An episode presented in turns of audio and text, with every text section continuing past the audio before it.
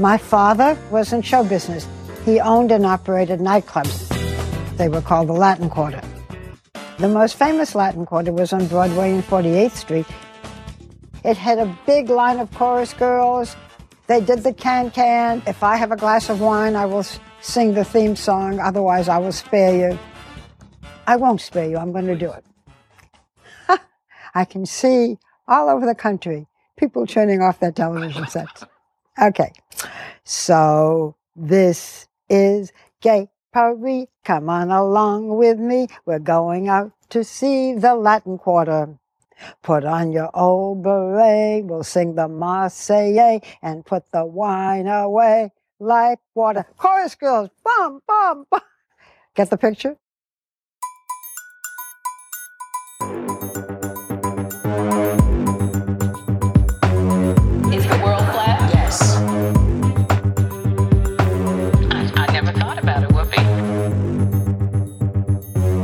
Welcome to Deja the Views 100th episode. If I had known that we would be starting our 100th episode at the same time that we are processing the news of Barbara Walters passing, I would have believed you. Yeah. Nothing about it is all that shocking for I think anyone listening. but it is still a little eerie. Oh my god, yeah. And by not that shocking, I mean just in terms of the the coincidence of it all. It's just it no one but Barbara could plan it like this. Truly, it's an event. It's Yeah. a broadcasting event. Yeah. when I got this news, I literally shed tears because I felt like I had lost a mother hmm because she was my TV mother. And I kept thinking about all of the happiness that she's brought me and thinking about all of these memorable moments on The View. And I got like literally emotional. Mm-hmm. And then I texted you, and you were in Paris of all Mhm. places. I was in Gay Paris. Hmm. Barbara's very own Gay Perry. It was like I think it was almost three in the morning, or it was really, really late for me. And I was up because there was just something in the air. I just could not go to sleep. And as soon as you texted me, I was just like, "What do I? What am I gonna do? I'm in. I'm in freaking Paris right now." and so I just watched Barbara videos and and had some tears. if you know Barbara's life story and you have read Audition, you know that Paris has a significance in Barbara's life because of her father who owned nightclubs and Mhm. at least one of them was Paris themed. And in Barbara's 2020 retirement special, she talks about how they always would end the show with the Gay Paris song Mhm. and the Can Can dancers. And I'm pretty sure he had another nightclub that even had like Paris in the name. I don't know. I know you recently read Audition, Sean. hmm No, they were all called Latin Quarter, but what he was doing was bringing back the sort of like uh, uh, I don't know to dumb it down, like the Moulin Rouge sort of like aspect of entertainment with can can dancers and like variety shows, basically, right? Like there was some comedy, some dancing, a little burlesque, a little bit of everything. So it is. It's like heavily inspired by Cabaret. Gay Paris. Yeah. Yeah. I was really glad, Kevin, that you were the one that broke the news to me because obviously we all knew that this was going to come at some point. And I've been thinking about it for a long time as the social media editor of Deja the View, editor in chief of social media. Because I've been thinking, like, you know, I always do a compilation video when somebody leaves the view. Like, you, you always, you know, you, you can anticipate that these things are coming and you have to think about like collecting clips and things like that. And my phone is just a graveyard of clips, or like, not to get macabre, but like a graveyard of clips of former View co-hosts, mm-hmm. and you know that they're going to come in handy at some point. And I have a Barbara folder, and I've always thought like I really need to prep. Like like you see all these news specials, and they had these prepared clip packages Yeah. that were very excellent for the most part about Barbara's life and career. And I always thought I really need to do this, but there was something superstitious in my mind that was like, if I work on this, it's going to cause the death that, you know, is inevitable. We're all going to die. We know that Barbara wasn't doing well, but like, and she was 93 years old. So, you know, it's not like a shock, but I always put it off and put it off. And then it came and it's like, we knew it was coming, but it was still shocking. And I am really glad that I found out from Kevin and not from, you know, Twitter or like a random person who Mhm. doesn't respect the legacy. So it was a, it was a weird night, I think, for all of us, but uh, an inevitable night, but still wasn't prepared for it. I do like that we both coped, which I think is the best the best possible way that I can think of for just like the average person to like honor Barbara and her legacy is we both immediately started rereading audition except we both listened to it and if you if you want to listen to audition it's easy to get a free like Amazon credit or Audible credit it's very easy to do and I really encourage everyone to take 16 hours out of your day. It's ac- it's it's actually 26 hours long. It's a 26 hour hour long audiobook if you listen to it on one one time speed. Mhm. But it's not read by Barbara. Like I think because the book came out right before really the big boom of Audible and like online Yeah. streaming of audiobooks, it wasn't a big priority I think in the market to read your own audiobook. And so we just missed out on having Barbara narrate her own story. And so they the woman that they got, whose name I don't recall right now, Rachel Dratch. Rachel Dratch does a really great Barbara impression. It's it's not like a caricature or anything. She just kind of does a Barbara Walters esque voice to the point where like.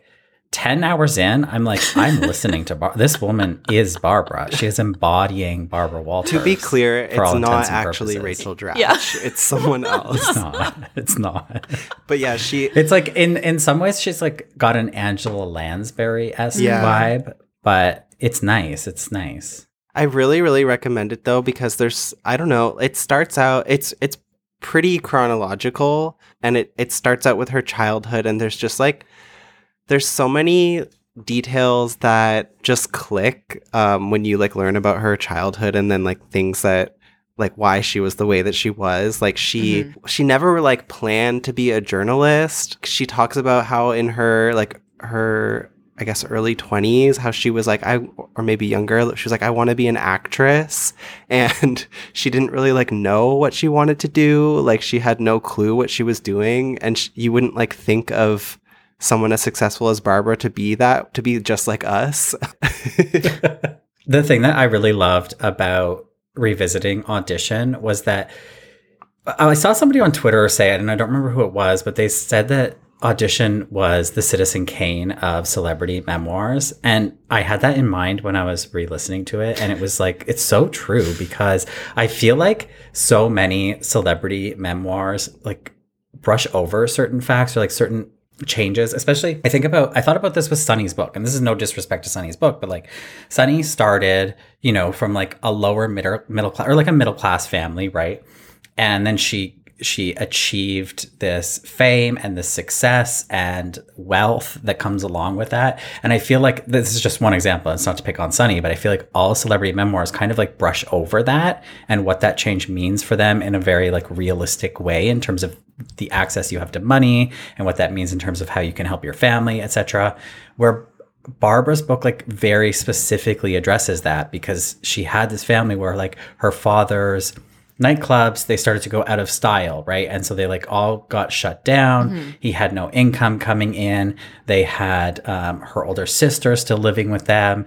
And they were having to like really you know they were used to a certain lifestyle and they had to like lower their expectations and they're all living like in a condo in Florida. And then when Barbara started to make all this money in news, she talks very specifically in the book about how much she was making and then how much she was giving to her family and what that meant and like that that when she got this like million dollar sort of like bidding war going on for her that that was really significant because it meant that she could buy certain things and take care of her family in certain ways and i really appreciated that because it was like i very clearly see where she came from, like comfortable upper middle class, and then going through some struggle, and then her sort of like overcoming that, overcoming all these barriers to make a significant amount of money by, you know, breaking glass ceilings, and then how that affects her life and the people around her. And I like really, really appreciated that about this because it felt very transparent. Yeah. Where sometimes you're like left question, like I'm left with questions in other books. Um, this one left me with no questions. and peop- but that's because she's a journalist. She knows she, she knows to get the facts out. And out. people always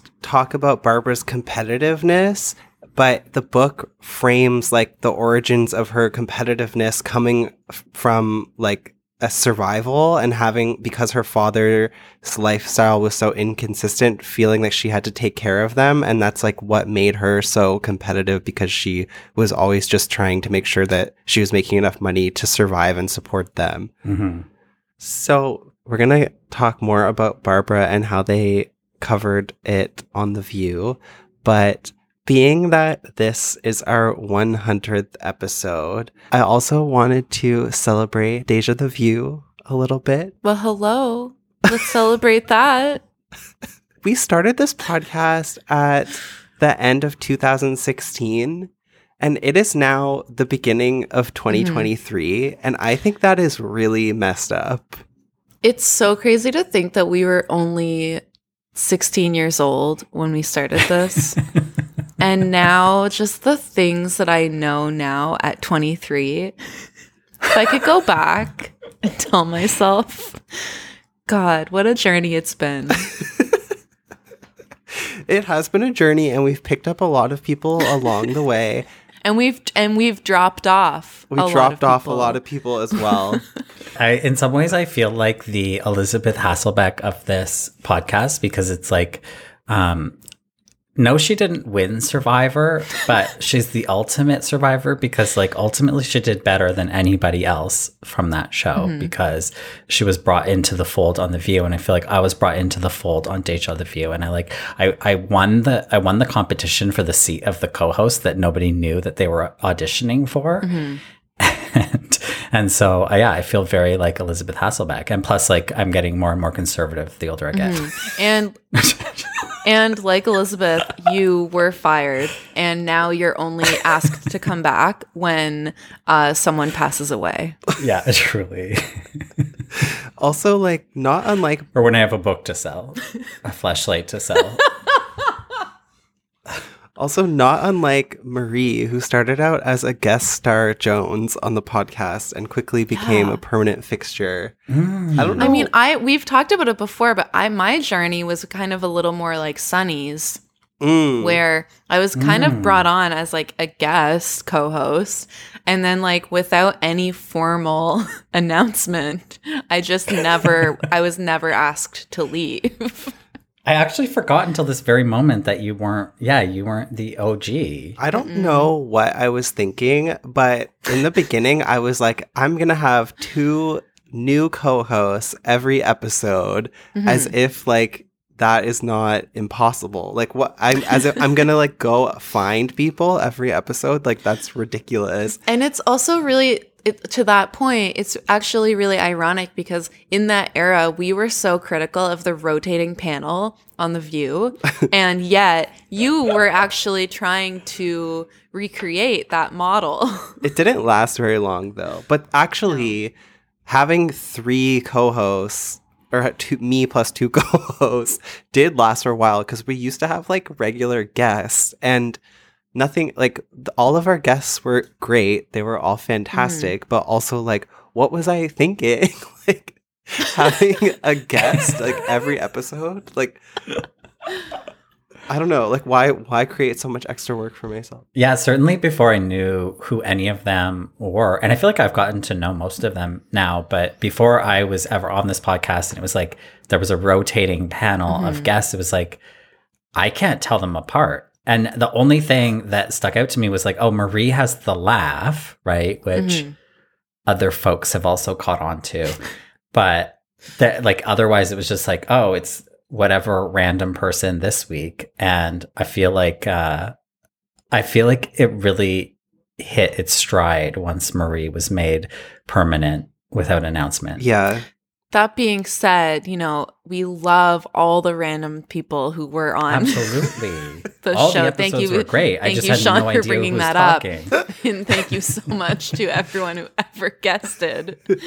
We love you, and you your opinions really um, built the foundation Mm-hmm. that Deja the View then was able to flourish on. Um, thanks to my laugh, but you know. We all brought something. Yeah, we have Yeah. evolved a lot. Yeah. I, I like. I also we used to like try to talk about things that like even had nothing to do with the view because I was Mhm. like, no one wants to. As I'm making a podcast about the view, I'm like, no one wants to hear about the view. and, Yeah, instead it was like we, we got a free Kesha poster last night on our night out. Like I remember that story. But it also it always started with like 20 minutes of what's going on in Toronto. yeah. That's true. Now I wouldn't even know what is going on in Toronto. It was like so I broke my ankle at Pride. Let's talk about that for 35 minutes. I can't even like listen to the the old episodes. Some of them may have disappeared. Mhm. for better or for Some worse. of them may have gone Mhm. missing because Mhm. they How do you feel Kevin when somebody because I see this on social media that somebody will be like I'm going back I'm going back and listening from episode Mhm. 1. How does that make you feel? So I think that's fine. It just makes me a little uncomfortable because I find I think I think we have improved over the years, and so I feel Hmm. embarrassed about. And I also we've changed. Like a lot of time has gone by, so who knows if I'm saying Mhm. something that I don't even Hmm. agree with anymore, which is very Yeah. likely. That's exactly my thing. Is like I feel like a lot of the times there's things that I might have been saying that now I'm like, what the hell was I on? Yeah. Um, and so when people are like, "Oh my god, I have to go back and like start from the beginning," I'm like, "Okay, I prefer if good you are luck." if you are on You're like why don't you take up woodworking instead? if you are Something on different. that journey, I recommend going reverse chronologically. Hmm. Mm. Do you two worry at all about being canceled for something you said in the past? Like, do you feel like it's like you said something that you regret saying that like I've changed, like maybe I I've changed my opinion on, I've or was it the way we talk about things? now? Right. I don't know if I uh, I don't I mean, I I haven't listened. I don't know if I would say something that like was so controversial that now I'd be like, "Oh my god." I fear more that I just said things that were like really stupid and like Hmm. Now I'd be like, "Oh my god, like I sounded so stupid or I sounded so obnoxious." And I could probably be canceled for being stupid or uninformed yeah. and like I, Yeah. trying to speak on something that I actually was not informed about. I'm sure I did Well, that, but you not know like what? I'm not singling you out, but I think that's still happening to this day. well, yeah. with and all of us. I just think I I really just need people to remember that I we were 16. yeah. I, we had so much to learn. if someone confronted us about something we said, I'd probably agree with them. exactly. That's a good point. And also just like, you know, in the words of of Meghan McCain, like we're not doctors. We're talk show hosts. and I always tell myself that when I get freaked out about like, oh my god, should I listen to old episodes? Like did I sound so stupid? I'm just like, it's not that serious. Mm-hmm. Yeah. Yeah. I do think we really started to hit our stride when we went to the View. When Whoopi gave us shoes, it really actually like made me think like we need to step our VSC up because here's Whoopi Goldberg, one of the most recognizable and like influential and just like greatest performers of the last like more than two decades of of like big movies and TV shows. So here's this person who's like giving us some type of recognition hmm and like that just made me be like, "Oh my god, I need to like stop being so stupid." And I need to like Soon. soon, one day, like that put it in my head, okay, like maybe by 2025, like stop being stupid. That's where it started. And it was like we actually like need to well, and I'm speaking for myself, but it was like, oh my god, like Whoopi Goldberg is recognizing your podcast. So like you need to actually be like performing at a level that's worthy of Whoopi Goldberg. And I know that I'm not there yet, but I try. I try more. You know, Yeah. it was more like, oh my God, this isn't just like for fun that like, you know, our friends or like, you know, like a few people are listening to. It was like, oh, like actually like people that we don't know could be listening to this. So how about I stop fighting people about like Little Mix's lineup and I actually like start paying attention. Yeah, to celebrate, I I wrote down a few trivia questions about Deja the View to see if you guys can answer them. Oh my god. Just about- I mean, first of all, I thought you were about to say that you like wrote like a song or something. and so if I soliloquy. thought that, I know that people at home listening also thought that. So Oh my god. I, I think So ta- so you take owe it everyone, away. Yeah, I think you owe everyone a little something. it's like a just a remix of like quotes that we've said on the show. It's set to this is for my girls. Okay, so there's just uh six questions that I very quickly jotted down before we started. So question number 1. Sean began appearing on the show as a guest and then evolved into our intern and then further evolved into our estranged intern. Um What episode did Sean first appear on? So you can get an idea of how early he started appearing. What episode do you think he Is first it appeared like- on in number? Oh, so like you know, okay. And then I'll so have a literally like question. episode number blank. yeah. This is crazy that you're asking me this because I knew that we would talk about the 100th episode. And I was like, I literally searched to see, I did a cursory search to see if I could find the first episode I appeared on. And I couldn't. I just we- like typed in the podcast bar Sean Ross. And you know what came up? WWE wrestling podcast. That was all the results. So I gave up immediately. So you know your SEO is really good. yeah. Um, If I were to guess, I would say something like 54. I am saying twenty-seven. That early. Yeah. No, no. It might be earlier than fifty. I, um, like uh, something, something about it. Something makes me want to say like thirty-four or thirty-seven. But I actually think like if realistically, I'm thinking back hundred episodes. I I think it's more realistic that it's like a fifty-four-ish. Okay, so I'm going with fifty-four. And Marie, you're going with what? Twenty-seven. Wow, you were both actually way off. It was episode 12.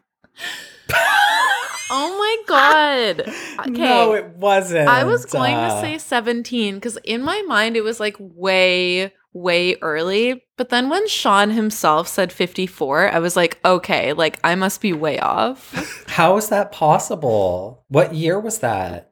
It was 2017, July 4th. Wow. I actually remember like recording the episode. I, I gave you a remember. freezy. I totally remember. That was back before we made notes and stuff like that. Like we just we would I remember sitting in Kevin's bedroom watching the clips in silence, eating freezies, and then hopping on a mic to talk about the clips. And it was just like we had to remember what we watched. Crazy. I made notes. yeah, I, I was going to say, I don't remember it that way. I'm pretty sure back then I actually had a notebook. I don't remember I think seeing Marie any notes. I'll probably say took that. more notes in the beginning. I think, yeah, I definitely had a notebook and a pen, and I was like really taking notes back then. Now I'm I just had no like, if I forget it, I don't say it. if you forget it, you're opening a pack of nibs and just eating on the mic. Okay, I have a follow up question about this episode. We discussed two extremely iconic moments in the View history on Sean's first episode. What two Mm. events are those? Oh my god. One of them was a View Theater, right? Because Yeah. I think that I I think that I offered the View Theater and I'm trying to remember what it was because it was something I really liked.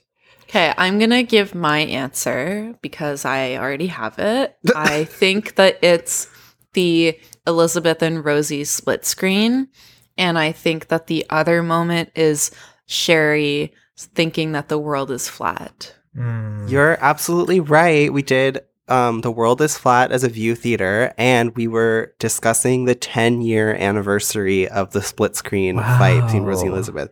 We also discussed Sarah's pregnancy announcement where they sprayed her with silly string and and Jedediah Bila's engagement. Oh Ah. my god. Wow, that To was Andrew a Tate. really action-packed episode. It's a little upsetting that I remember more like that Sean's first appearance on Deja the View was more memorable for me than it was for him. That's actually insane. I can't believe that it took 12 episodes for you to talk about the world is flat. I never would have thought that because I do remember early on in my appearances talking about the Barbara Rosie who's richer, who's poorer argument, but that might have been my second appearance. Well, I think I was like spacing out the view theaters because they're actually they were hard to produce because it's hard to mm-hmm. find clips of old stuff online. So I was probably just, you mm-hmm. know, saving it for a good occasion. Okay, next question. On the pilot episode of Deja the View, we discussed the recent departure of what co-host from the show? Candace Cameron Bure. yeah. That is correct. Everybody knows that. the departure that launched 100 episodes. Next question. Over the course of the podcast, we have been blessed to be followed by many of the View co hosts, from Rosie O'Donnell to Joy Behar to Ana Navarro, who I honestly I feel like we're best friends, Ana Navarro and I, on Instagram right now. Which two View co hosts have followed us and then unfollowed us? Oh, that's easy. Well, as the social media intern, I know the answer. I think we It's- both know. It's Meghan McCain and Alyssa Farah Griffin. That is correct. to no one's surprise, really. The Meghan one was a little surprising, I'll be honest. I thought she could take anything, but turns out she couldn't. No. Um, you saying the Rosie thing though, that reminded me of like one other than when we went to the view, the other most like fulfilling, like I felt like, oh my god, I've actually like achieved a lifelong goal of mine was when we were doing the Twitter live and Rosie came on and was Mhm. like commenting on what we were saying.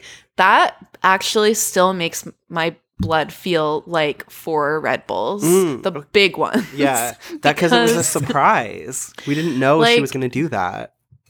Yeah, and like Rosie for me is just everything. So like that was absolutely also, to me. the fact that when she did join our live, that I within arm's reach had my Rosie Barbie doll Yeah, was crazy. I that was truly wild. I actually had a question about that. So in 2020, we did our first ever live episode where we played games and trivia, and we were shocked to see Rosie. It was in attendance. When we thanked her for joining, she commented, "This is better than what?"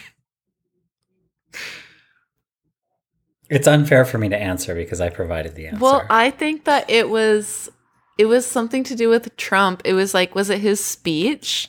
Yeah. So she said, "This is better than the president's insane presser." Yeah. I also Which one? We have no way of recalling.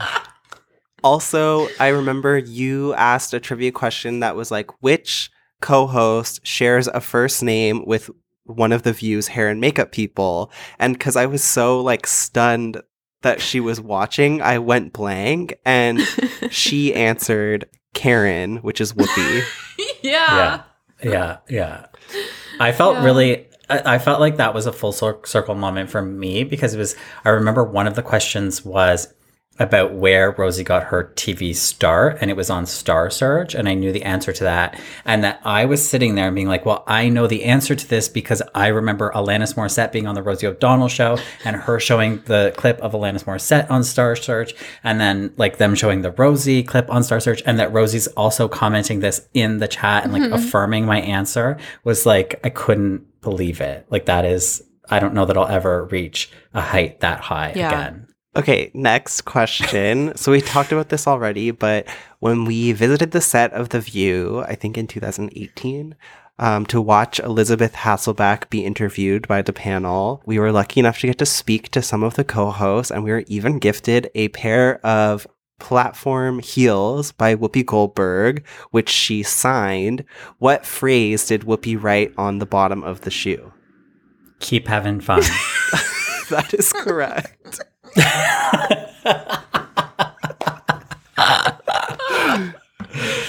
Yeah.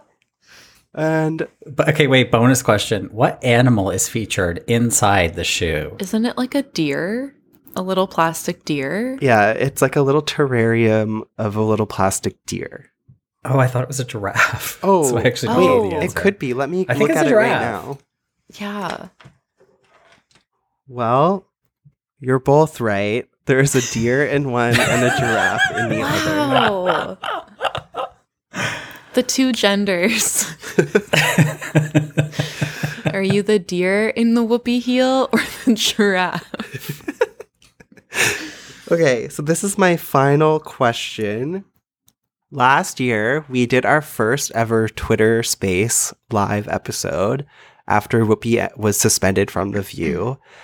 And one of our callers appeared to be in the midst of a hostage hostage situation. Um, because they were riding around with a drunk person who said, Bitch, I'm drunk. Before they said that, they asked the driver to go and get them what? Popeyes? was it Popeyes? It's not Popeyes. Oh. Was it oh. Wendy's? No, it was custard.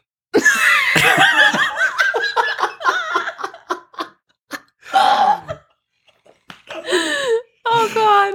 Please roll the clip. What are your thoughts on this, Hello? Jason? Hello. Oh, I'm mad as hell. I'm mad as hell, and I'll tell you why. I'm thinking about the fact that, like, Give me some custard. Passed out drunk, bitch. what? We're almost home, bitch. What is happening? I don't know, Jason. I think we're having some issues. I think I we're think- having some technical dif- It sounds like he has a difficulties. hostage in the car. wow. everything, start to finish, everything about that call was perfect. The way that it begins with "I'm mad as hell," and then devolves into that. I wouldn't even know if somebody asked me to go get custard. I wouldn't even know where to get it.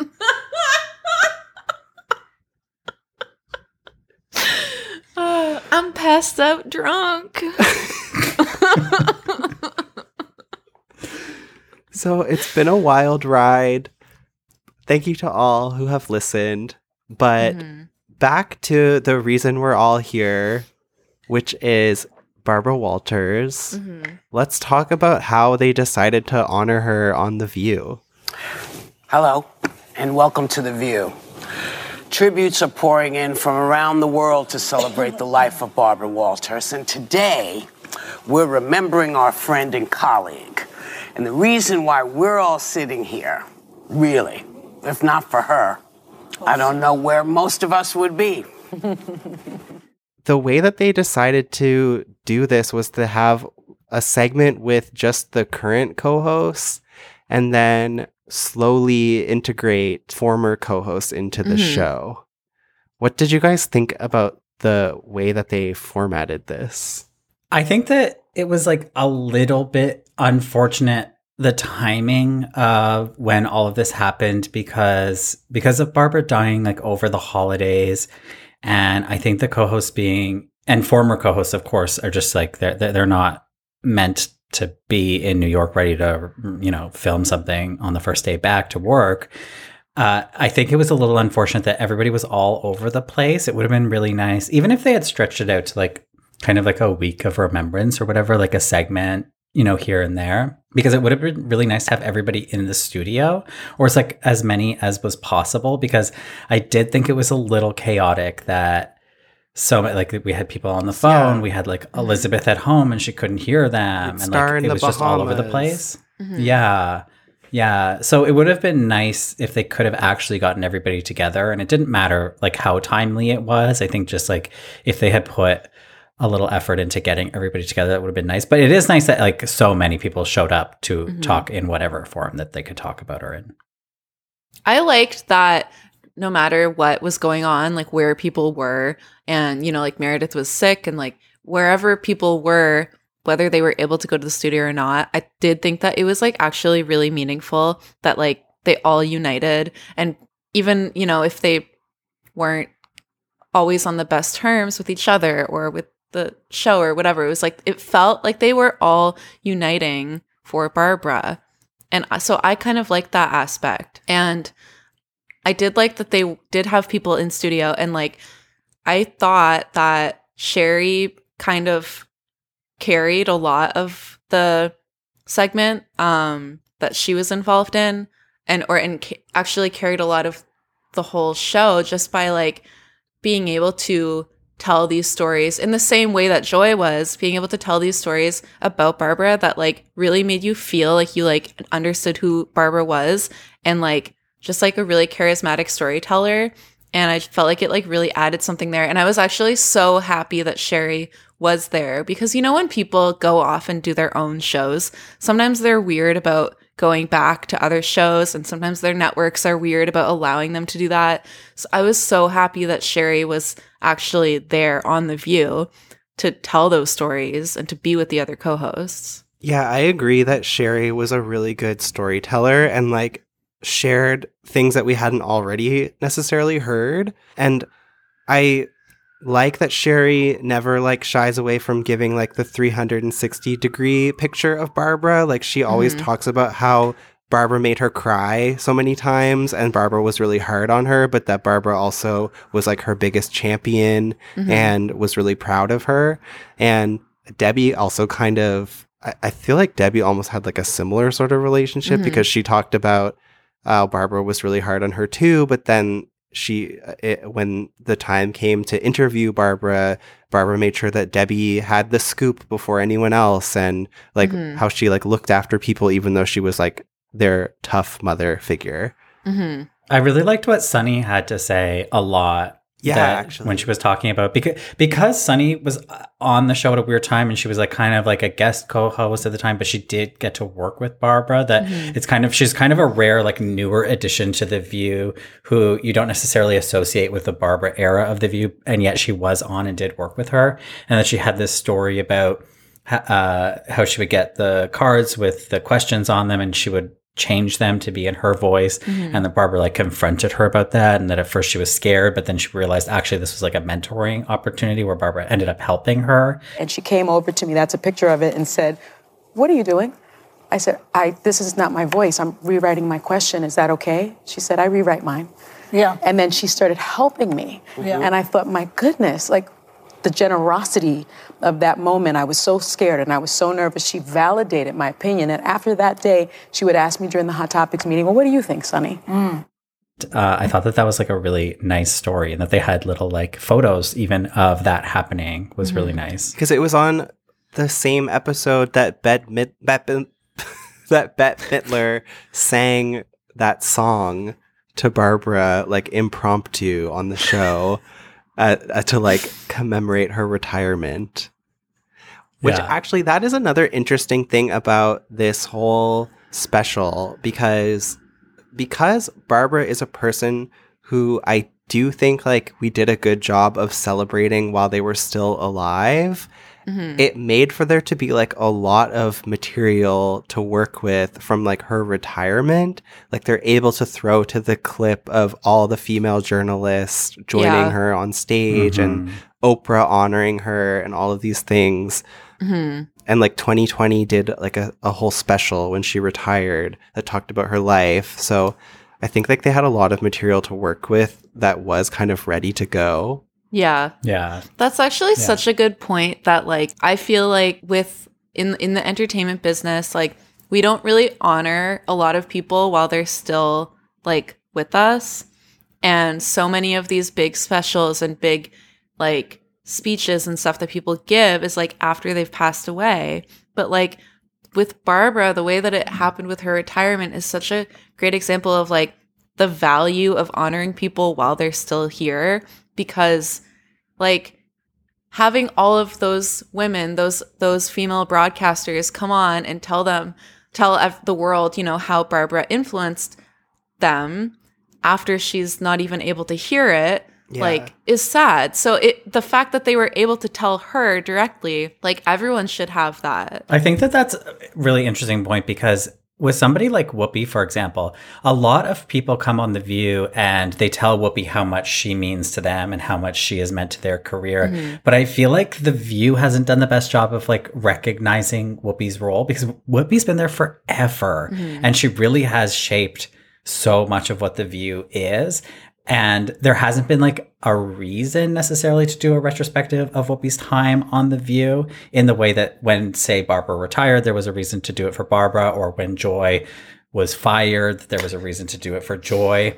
I feel like Whoopi's kind of like the last bastion of like really, really long term, like staple at The View that hasn't like had their moment at the view or their like impact on the view recognized in a big way and like i hope that Mhm. we can do that and i'm not sort of like looking forward to whoopi's departure from this earthly plane but like i do think that that's an example of somebody that like we we should be celebrating this person more than we are because Whoopi gets put in the news more so when there's like a controversy around her, and I feel like there's like not enough recognition on like what she's actually bringing to the view. But I, realize that's beside the point. But I do want to say one thing. is that I really liked the clip package that the View put together Mhm. about Barbara because it would have been so easy. There has been so many clip packages about Barbara on the View in the past. They went for different clips. Like, yeah, there was the ones that we expect, but I saw, I saw a lot of stuff that I hadn't seen before. Like the and it's cha really cha nice. clip.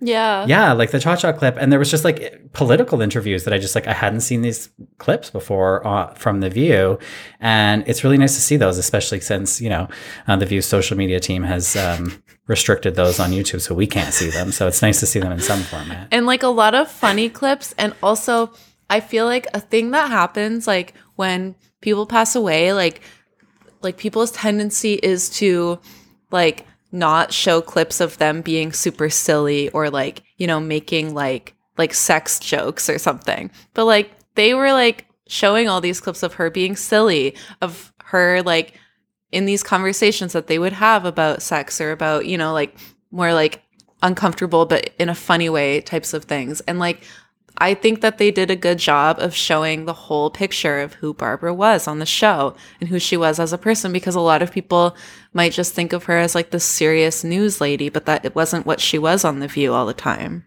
hmm And I also liked I also like that they didn't shy away from her, her lesbian storyline, which also I'm not I'm not referring to when the Sarah Lawrence cheerleaders came out. but I and I'm also not referring to her telling Sherri that she should just become a lesbian. I mm. am of course referring to her and Joy. Yes. And also, her and Elisabeth had a Yeah. little bit of a lesbian vibe because she would always tell Elisabeth how cute she looked, and she was sitting Uh-huh. right beside her. And I remember one of Joy's month in reviews was like making a joke saying that Barbara was like fondling Elisabeth under the table. oh my god. I remember there was a, a they didn't use this in the clip package, but obviously, but there's uh, uh, something something came up about Elisabeth being on Survivor on the View, and it's a clip that's still out there on YouTube, and they put up a picture of her like completely emaciated on the View, or sorry, completely emaciated on Survivor. Mhm. And Barbara's like, look at her! Wow, she looks so good. um, Oh my god. so Barbara always was tapping into that aspect of her sexuality. I think.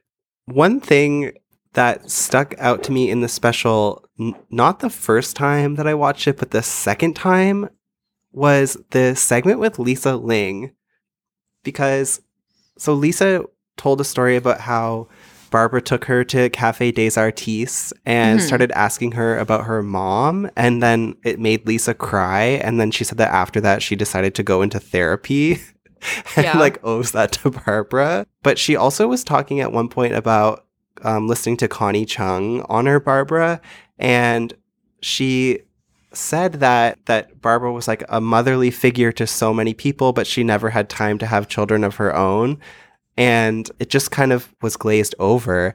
But then at the end of the show, before they rolled the clip package, Joy like made a point of saying like, we want to send our condolences to Barbara's daughter, Jacqueline, Mhm. because you and she points at Lisa and said that you said she never had time to have children, but she did.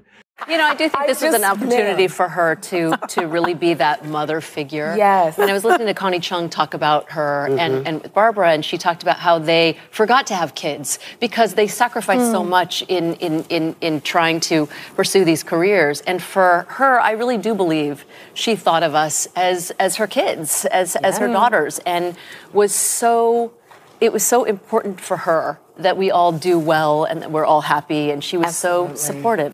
We want to just send our condolences before we go on with the show to her lovely daughter, Barbara's lovely daughter, Jackie.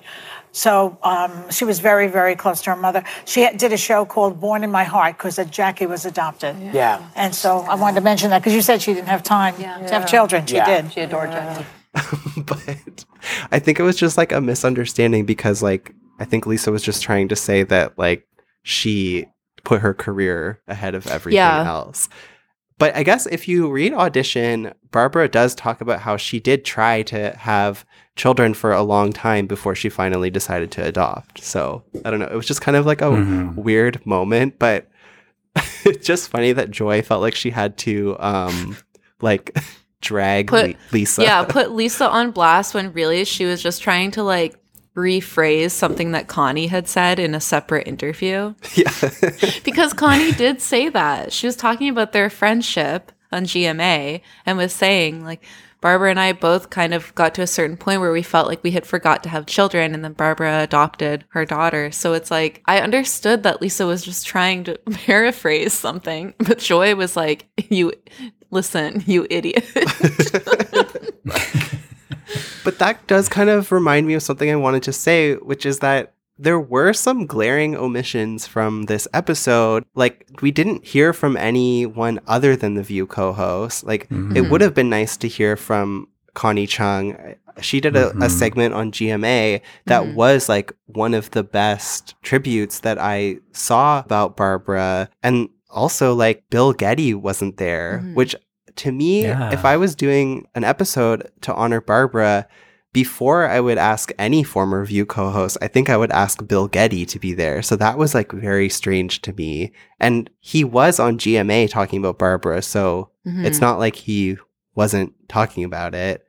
yeah. Just very strange. And then, of course, the other person that was like very noticeably missing, of course, was Rosie O'Donnell. Mhm. Yeah, I always thought that like I always thought that when Barbara died, I was like, that's going to be, if anything brings Rosie back to the view, even for a moment, it would be honoring Barbara Walters. And it didn't happen. And I was, I, I was like very surprised by that. I mean, I, I think that like she gave, she, she did post a TikTok or something like that about why she didn't. And she thought that she, she that she, she said she was asked and that she felt like she, it, she might become upset if uh, if she did follow through with it, and that it was like in New York and she was Mhm. in LA and like it was going to be complicated. Um, but I was kind of surprised that she that she wasn't there for it. I think like yeah, I was really disappointed because I would have liked her to, but I guess Rosie has reached a point where she is just done completely with the view, and because like Mhm. they they've asked her to come back for the 25th season. They asked her, Mhm. I think, to participate in in that. And I just don't think she wants to do it anymore. And I get it because she doesn't owe the show anything. And I don't, Yeah. I think she has been maybe mistreated by the show or something and just feel- doesn't feel like doing it. I think that like I was disappointed just, you know, in the sense that like I love any time that I can see Rosie on TV and I would have loved to see her on The View, but she did post on TikTok about why she chose not to. Um and I think that like as a Rosie fan, you just have to respect that because like I think that she's at a point in her life and in her career where she's going to like stick to her boundaries and if it's something that she like doesn't think is going to be good for her to do, then she's just not going to do it. And like that's totally fine. She's still working. Like she was been a regular on the L word and she probably was really busy and just was like it's not going to be a good thing for me. And that's fine because she like, you know, paid tribute in her own way. And one of her friends, do you remember the name of who commented? Anyway, On her TikTok? then. No, I'm not yeah. sure. So one of Rosie's friends like commented on her TikTok saying like um, grieving is like a private, like it can be a private thing, and so you don't have to like you know show the world what you're going through. And like Rosie kind of commented like, like yeah, basically. So it's like you know everyone pays tribute in their own way. Mhm. And like you said, she doesn't owe the show anything. And it's nice to know also that Rosie and Barbara made amends in recent years. So Mhm. it's nice that like at least they they were good. Yeah.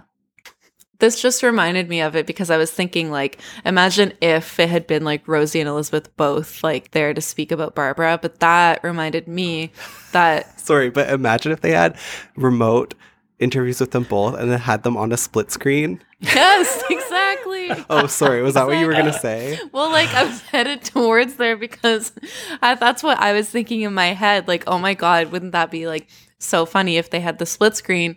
And but then, like, as we know, there were some technical issues with Elisabeth's feed. Like, it kept cutting Mhm. out. They couldn't connect to her. She couldn't hear them. So, like, one of the comments on the YouTube video of Elisabeth was like, Someone wrote, those tech problems were actually Barbara signaling from heaven.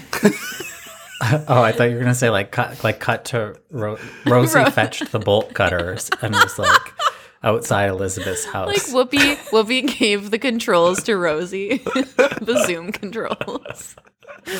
Um, there was another comment that I just thought was funny on the video of Elisabeth. Like everyone, everyone who watches The View loves Barbara. You know, fans just love Barbara. So everyone in the comments, which is normally a really messy section, everyone was trying their very, very best to like stay on theme and just honor Barbara and not say anything mean about Elisabeth. People were trying. Someone, someone wrote, Barbara wouldn't want us to be negative. So all I'll say is that it was nice that she came on and gave nice remarks. and I just thought like that's the power of Barbara is that she can get people to just shut up and say the most baseline nice thing about Elisabeth. Oh my god.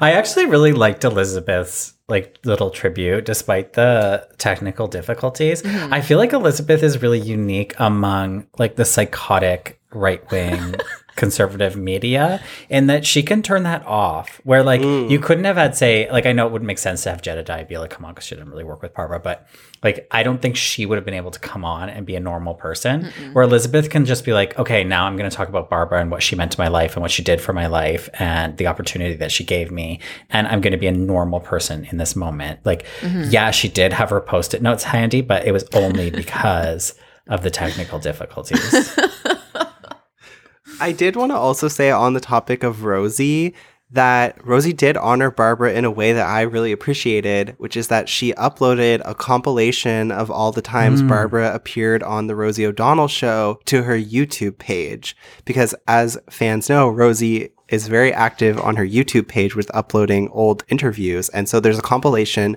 of the Barbara ones and they're really, really nice. And that's like another thing you can do besides read audition is go watch that. and it's less than 26 hours. yeah. I have to say, like, I'm so happy that Rosie has stuck with the YouTube page because I think it started after she did her 2020 event and the the like sort of resurgence of interest in the Rosie O'Donnell Mhm. show, and then she started uploading high quality clips to her YouTube. But to this day, she's still regularly up, like she's going chronologically and uploading. Mhm. And certainly, like, if anybody dies, any celebrity, it's not just Barbara Walters, but it's like anybody dies, Rosie goes back into the archives, finds the relevant interviews with those people, and puts them up like that day. Like Rosie's on the YouTube. Do you think it's really Rosie who's like sitting there at a desktop doing it? With her daughter. Yeah. I so I did enjoy the the episode honoring Barbara, but I did kind of come away from it feeling like it was a little bit underwhelming all in all. Like there are some things about it that I just thought could have been like a little bit more produced. As Mhm. mu- well, that's why I say I think that it didn't have to be one day or like you know, like I think that this could have been. I don't know. I feel like they're they're really I agree. tied to this idea of them being like a news sort of show, and it has to be like really timely. But it's like Barbara Walters created this thing that has such a huge legacy. It's Mhm. 26 years going. And it's like they could have they could have stretched this out a little and it's like it's okay for like 2 weeks later to get like as many co-hosts as you can in a room together and just like have a moment talking about this. Like have a little sharing circle together. Yes, because after this episode, they didn't talk about it ever again. And I was kind of expecting like ev- it was a four day week. Like, couldn't you have found like a clip a day for those 4 Mhm. days and s- Yeah. taken five minutes of those episodes to throw back to like a nice barber moment? That I, that's kind of that, that's what I would have done. Well, to that point, I actually found something interesting about the their tribute to her was that it the thing that actually like touched me the most and maybe the most emotional was when they just played the clip of Barbara's retirement and her speaking in her own words and the last words that she like said on the view where she said like I don't want to say bye, so I'll just try to enjoy the view from here. And it was like, you know, I'm paraphrasing, but it was like that. I feel like if you're putting a tribute of someone, maybe like them talking about themselves shouldn't be the very best part of the tribute. Like they could Mhm. have had more people, clips of other people talking about Barbara or clips of other people telling stories about Barbara. And so it's just like, or maybe, you know, it just says a lot about Barbara that her speaking was like the most touching part of the whole thing. Yeah. Or it's like some of the some of the most like interesting things from both audition and then also just like previous interviews and tributes to Barbara is the relationship she had with Oprah and like what what Barbara meant to Oprah in her career. Uh, and Oprah's obviously such a great speaker and can be so touching. It would be just great to like book Oprah for a segment and talk about Mhm. how what Barbara means to her. It doesn't have to be promoting anything that Oprah has. Like it, it can just we can just talk about Barbara. Yeah, and like one of my favorite things about the Barbara Oprah dynamic is that Barbara never let Oprah stop telling the story of how Barbara w- inspired her. Yeah. but there's like so many like little details to this episode that I just think would have made it more personal and more emotional. Like get out from behind that table, get them on a couch. Like yeah. it's Mm. why are we at the table as if it's hot topics? Like sit them down on a couch. It just Mhm. it would have made it just more comforting. Like I don't know, it's very cold to be sitting at a desk. Yeah. And then also just like it would have been nice if it was like a pre-taped episode like Hmm. it, it would have been nice if the instead of doing like the primetime special that they did reuniting the four original co-hosts and instead took that money and did something like that for this like Mhm.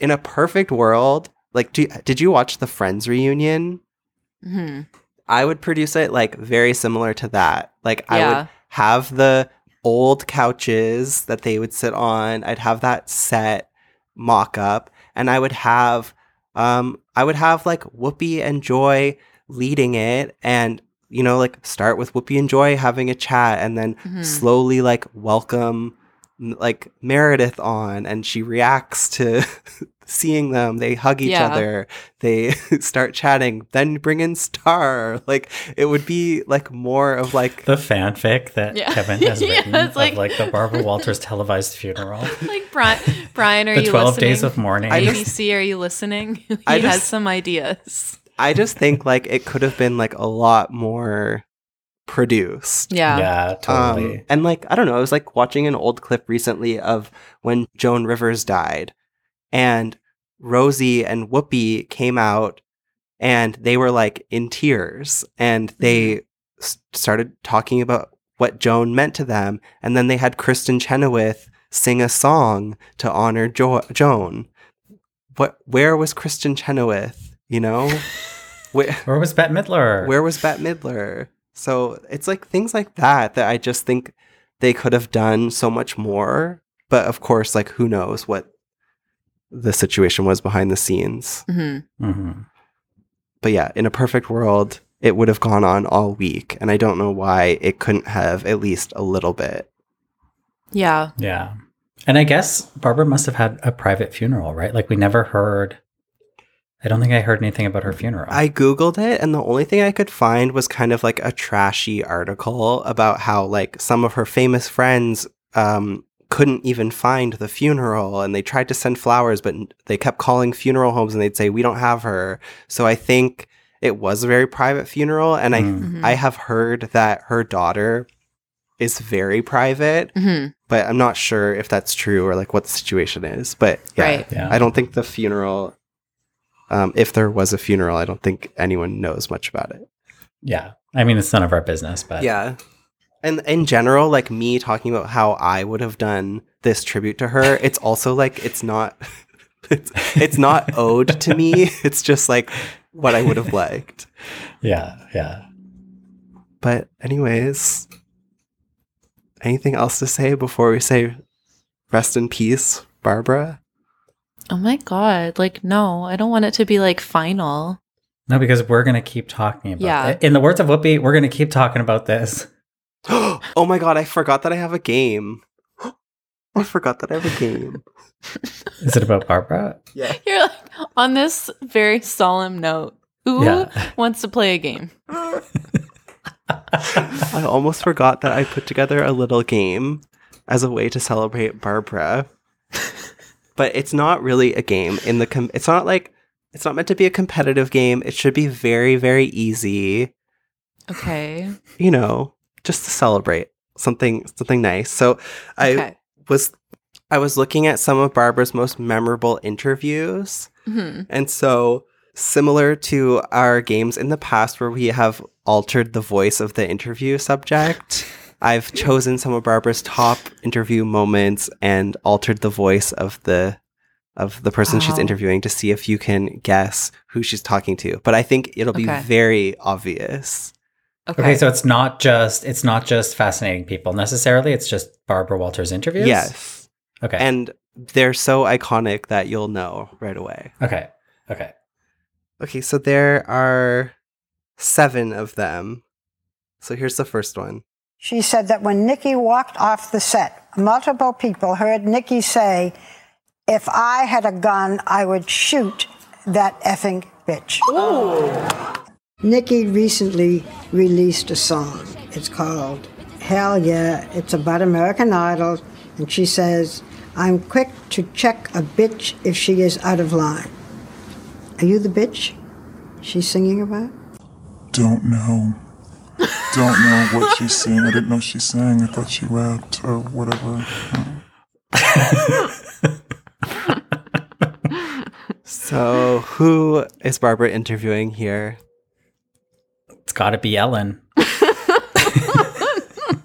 It's definitely Simon Cowell. um, it's Mariah. That is correct. Is Mariah. And also, it's funny. Oh, there was a whole follow after this where Nikki and, and Barbara got in a feud because Nikki said that it was one sided and didn't represent Nikki's side of the story. And then on The View, Barbara openly to Nikki was like, come on and share your side then. But it never happened. Hmm. Okay, this next one, a lot of these are like iconic memes. Like you'll just know Okay. them. Okay, here's another. A lot of women have close friends. Very few have friends as close as yours. Mm-hmm. Describe that friendship to me. Ooh, okay. Uh, she is the mother I never had. She is the sister everybody would want. She is the friend that everybody deserves. I don't know a better person. I don't know a better person. Why is it making you cry? Shoot, wasn't gonna cry here. Um, it's making me cry because I'm thinking about how much uh, I probably have never told her that. The way that you've modulated their voice, it sounds like the Saw man.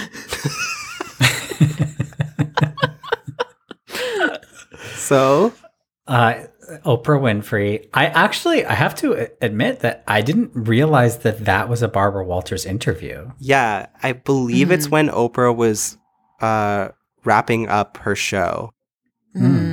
I can't believe that if not for Barbara, we wouldn't have that phrase that I say almost daily. That you say about Barbara also. okay, next clip. Can you tell me what your relationship with Donald Sterling is? I'm Mr. Sterling's right hand arm man. I knew it was gonna be this. I'm Mr. Sterling everything. I'm his confidant, his best friend, his silly rabbit. His what? Silly rabbit. His silly rabbit? Yes. Is that what he calls you? No. The way Yes, that no. Barbara goes, his what? And also Barbara trying to pronounce rabbit. His silly wabbit. His right hand arm. I mean, man. So Wait, I actually don't know who that person I don't know is. that I don't know her name. Like I know what she looks like. I could describe her to Mm-hmm. you. I could describe what she's wearing. She's I could, wearing like I a could blouse. give the police a description that would get the most accurate sketch of all time, but couldn't give you a name. yeah. So her name is V. Stiviano, and Okay. her claim to fame was, I guess, the guy who owned the Clippers. Mhm. He, so she was his silly rabbit, Mhm. and she recorded him while he was making racist remarks. Mhm. Oh. And that leaked to the press, and he ended up like losing his job or whatever. And wow. she was like telling her, she was actually defending him and like telling Mhm. her side of the story. She seems confused generally. Yeah. She is actually such Like a, she recorded him and leaked these racist remarks, but then defended Mhm. him. You know what though? She's such a silly rabbit that She is she is a right hand arm if I ever met one. I just like when she goes, You're his silly rabbit? Yes. Is that what he calls you? No. It's a self appointed title. Okay. the way that Barbara says his what is the exact same. Like in my head, it's the exact same as when that Oprah video where she goes, "What? What?" Okay, here's the next one. You know, but I mean, I have not lived as a woman. I have lived as a man. But I've just done what I damn well wanted to, and I made enough money to support myself. And I ain't afraid of being alone. Is that why also you wear pants? No, I just wear pants because they're comfortable. Do you ever wear a skirt, by the way?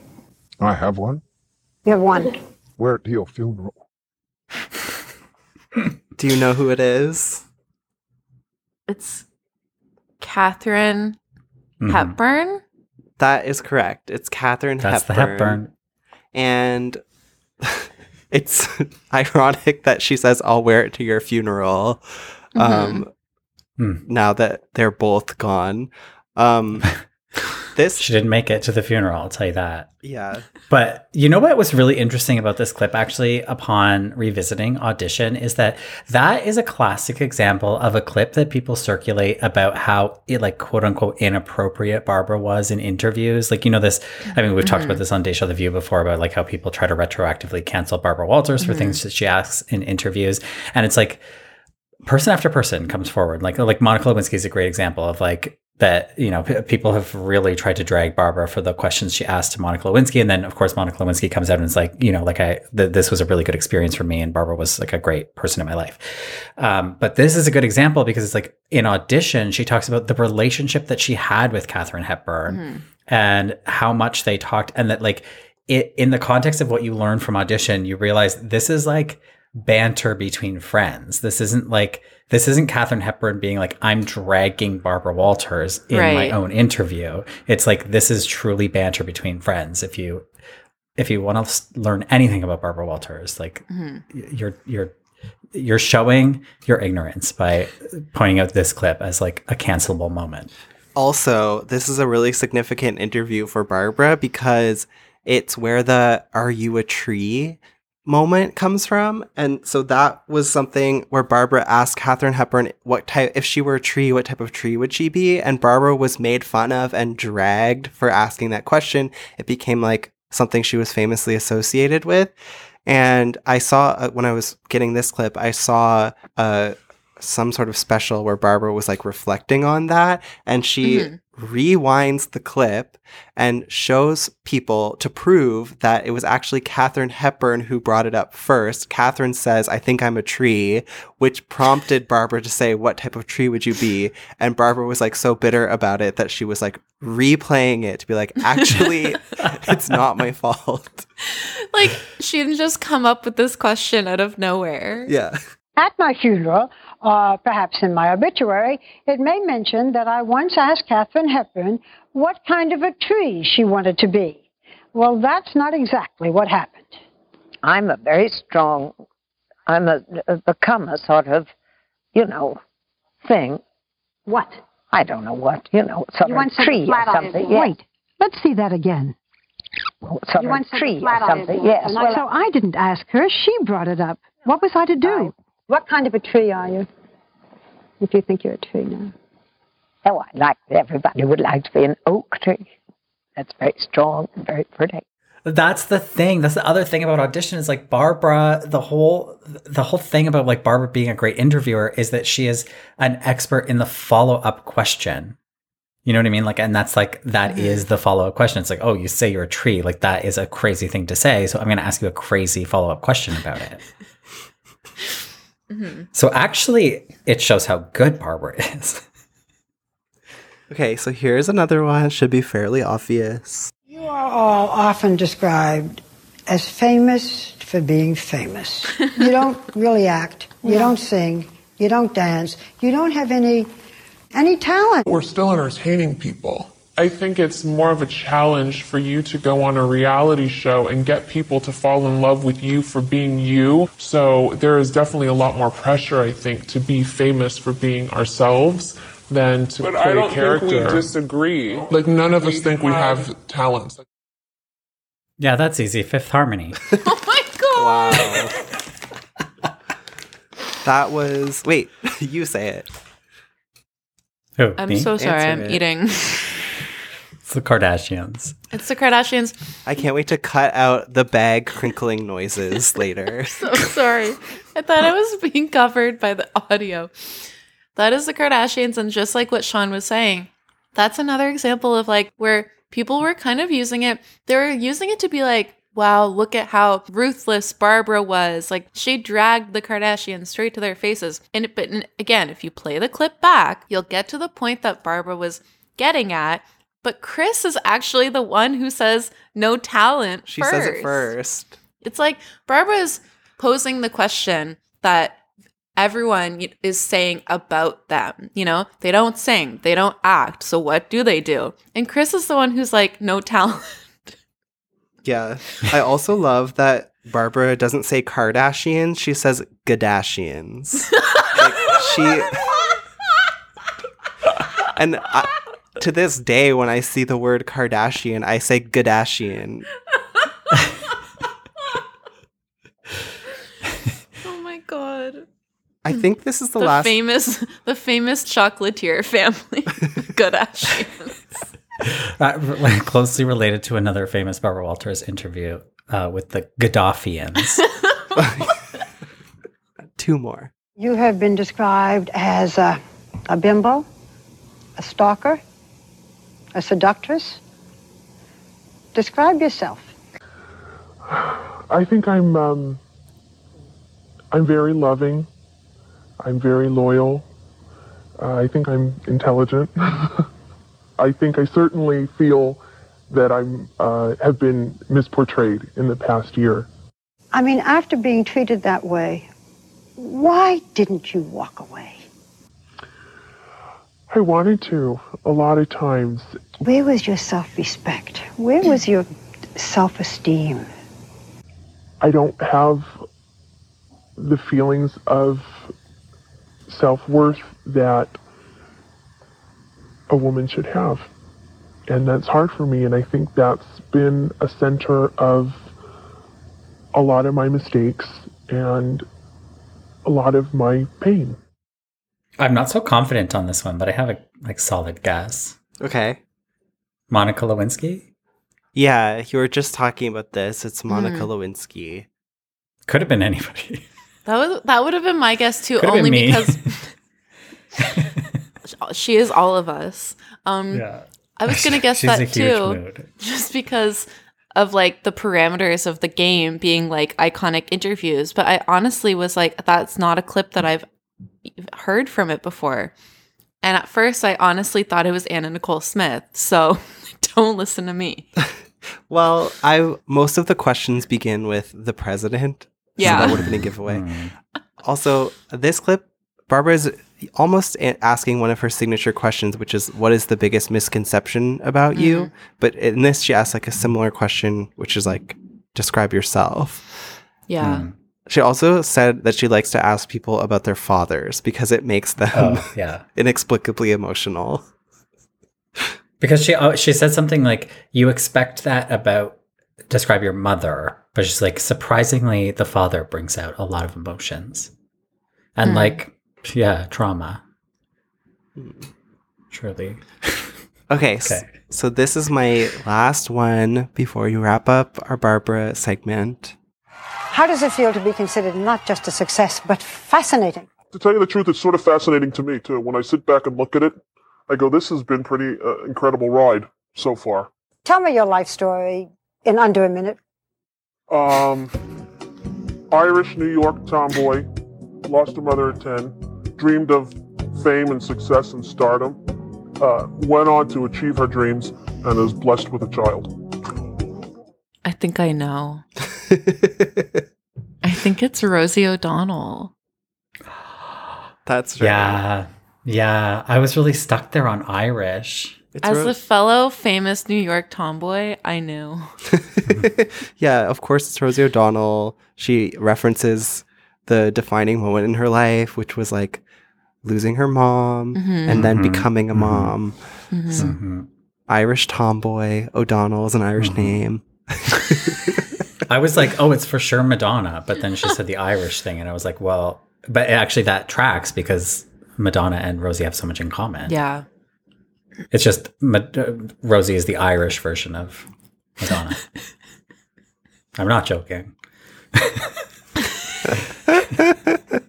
The- no, they are equals. I'm with, I'm with Yeah. you in every way. Yeah. Truly. Well, unlike The View, this isn't going to be the last time we talk about Barbara. No, we'll be keeping Barbara alive here forever.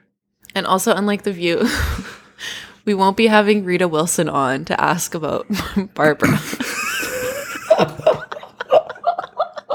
But if she wants to come on, like by all means. Yeah, I mean, there's always a standing in open invitation, but uh, I don't think we'll be looking to her as like the very first person that we ask. I would love to have Marnie Michaels' mom on. So let's talk about some other things that have happened in the last month relating to the view, because I do have a couple view updates, some things that really broke wind, you could say. because a story broke recently in Entertainment Weekly and quickly gained traction about a alleged fart that erupted on the view. Would you say that this was a long story or a short story? no, it was definitely short, but the long and short of it is that the Daily Mail wrote the PU. The View co hosts are silenced after fart erupts live on air as focus falls on Whoopi Goldberg, who was blamed for 2014 Fartgate. were you silenced or were you silent? Yeah, so I'll read a little bit about, or I'll, I'll read a little bit of the Daily Mail's summary, but it was an even more chaotic show Wednesday on The View after viewers heard a large fart noise during the live broadcast. The interruption in the middle of the show was accompanied by an unexplained puddle of water as the ladies were just beginning to discuss the classified documents found inside the home of former Vice President Mike Pence. In a segment during the show, host Whoopi Goldberg can be seen pointing out the puddle of water to co host Sara Haines, prompting Haynes to move her chair, which is when the noise is heard. There's secrets. It's been reported, but we don't know the specifics. But just real quick, I was. oh, it, it- we had a little spillage on the other side of the table. my pants. Now, I watch it very closely, and you don't actually see the legs of her chair move. Hmm. No, you don't. Can I weigh in on this? Because I've watched it many, many a time. Mhm. and there are two events that happen simultaneous with the seismic shift that is being referenced. And it is that, yes, Sara does shift in her chair. Now, the legs don't move, but the chair does move. And I don't know, since they've obviously changed the chairs. Of course, Mhm. of course, we're quite familiar with the chairs having sat in them ourselves, but they've changed the chairs, Yeah. as we know. And so we don't know now what material is covering the chair's upholstery. Mhm. And so, like, I don't know if it's a leather, It's made of or if whoopee it's a faux leather, Yeah, or, or if it's it's yeah, made fully made of entirely. whoopee Mhm. cushions that the staff have to blow up beforehand. Um, we don't know. We weren't there. And so uh, there is Sara shifting in her chair, and you do see the, ch- the chair being impacted by that shift. Yet at the same time, you also see a full tremor move through Whoopi's entire torso at the time of the, the sound, the alleged fart sound. and so it's either the chair or it's Whoopi. And it's like, depending on the one that you have in mind when you Yeah. watch, you can totally attribute it to one or the other. But the problem for Whoopi is that she has a track record of being a proud farter. She is named after farting. She is known to fart on The View. Mhm. She has admitted it in the past. Um, but it's like, also, if she farted, would she not just come clean about it in the moment? I don't know. What you said about like depending with where you're looking, it's so true. It's like that thing when people either heard like Yanny or Lana Or Laurel. Laurel, yeah. Yeah. I watched it so on YouTube. It has like there's a built-in feature where you can watch something at like 0.025 speed. So I was watching it in slow mo, and Uh-huh. even in slow motion, it's like impossible to distinguish. It's been reported, but we don't know the specifics. But just real quick, I was. Here's the other thing. I was trying to see what pants or what material Sara was wearing as, as bottoms, and I couldn't find any clip of like her what she was wearing on the bottom. And so if she I was thinking, I'm putting two and two together here. If she's wearing some type of like pleather and the Hmm. seat coverings are also some type of pleather, maybe Mm-hmm. just the motion of her moving made this rip roaring sound Vinyl on vinyl. vinyl on Yeah, vinyl crime. But then at the same time, like you said, when you're looking at Whoopi, you start to think conspiracy theory wise, wait, was she creating a diversion because she was like full of gas in this moment? And she knew that if she got Sara to start moving, then they'd cut the cameras away from them because you know there'd be like a whole thing going on and then she just let it rip. So I, I still have no idea. I when I watch it slowed down, to me it looks like Whoopi is pursing her lips as if to go like make a fart sound with her mouth Oh. because she she's like Sara has spilled the water and I think that's like kind of like laughing like like you spilled. Right it but it's very similar to like Harry Styles spitting where it's like am I just Hmm. seeing that because that's what I want to see right but I think the allegations of Whoopi farting are grossly overstated in the past. Um, Yeah. Every time a noise happens, Whoopi will make a joke as if she farted, and then the media will pick it up as if she was being dead ass serious. Like Yeah. in 2014 was the last time this happened, and it was she was on the panel with Rosie and Ashanti was guest hosting, which by the way, Ashanti is like talking about being anti-flu shot. So like Oh my God. in the moment that this noise is heard, she's like, "Yeah, so I wouldn't put anything like that in my body." And all I could think is like is Ashanti anti-vax, and I couldn't find any concrete evidence Oh that she is, but I tried to look that up. Anyways, sorry, I got off track, but so they're talk Rose, they're talking to Ashanti, and then they used to have this sound effect for Hot Topics that was like, and it accidentally gets set off in the middle of this, and then Whoopi is like, "Ooh, I farted" or whatever, and like Rosie starts fanning the air. Do you all get the shot? I will not get the shot. Mm. I feel like, why do I want to inject something into my skin that's gonna make me. Excuse me. Yeah, whoa. I much better now. You know those breakfast burritos? They kill They us every kill you. day, every I day. tell you. It was the flu shot. It was. Uh-huh. And then, even though that is like so obviously a joke, it gets reported that, that Whoopi has farted. And then, only two years earlier in 2012, there's also an interview that they're doing with Claire Danes. And there's like a noise heard that doesn't even sound like a fart. It sounds like a like a joke fart. Mhm. And Whoopi says that she farted, and that got reported everywhere that she farted on the View, just because Whoopi said that she did as a joke. It, it explores that in a really smart way. Well, Um, you know, you, uh, I was going to say. Yeah. Oh, excuse me. I, I just blew a little frog out of there. I think that people like forget, and by people I mean like those people who are writing these like very serious media articles alleging that Whoopi farted. I think like people need to take a step back and like just remember that like her name is literally Whoopi. She built her career on this. yeah, like this is her sense of humor. Yeah, but like uh, I have to say though that her name is Whoopi because she is a proud farter. And so it's like not out of the realm of possibility that she is farting on the air. I know that like these moments that are being referenced are like jokes around that, but that there is a reason she is called Whoopi. You know what? And she, and she owns that. Right. So it, it's a tough position for her to be in. It's like you can only cry wolf so many times. You know what's so interesting? I was just thinking about like how I actually can't remember a, moment when I like saw Whoopi farting, but I do remember when Wendy Williams did the combo burp fart Yeah. at the same time. It was like a, a burp and then a fart. Um, because she surprised herself, so then they both came out. And if you remember, when that happened, she was talking about the view. Yes. She was talking about Abby. Yeah.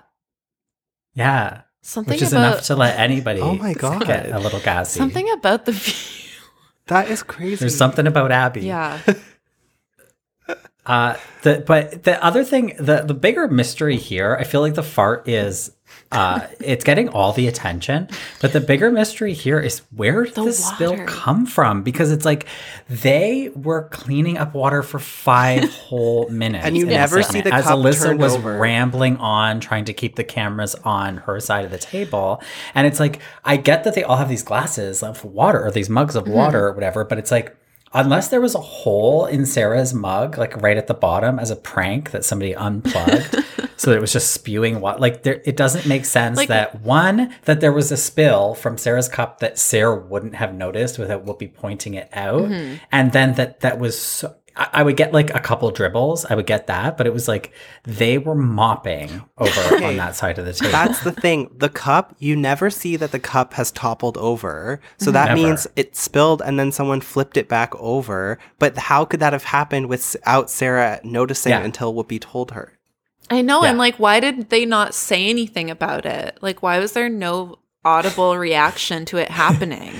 And why would the view keep cutting over to that side of the table as as Whoopi is like desperately collecting any Sopping up. piece of tissue that she could find, Sopping using her note her cards, to like, cards, so- yeah. and they're they're dripping wet.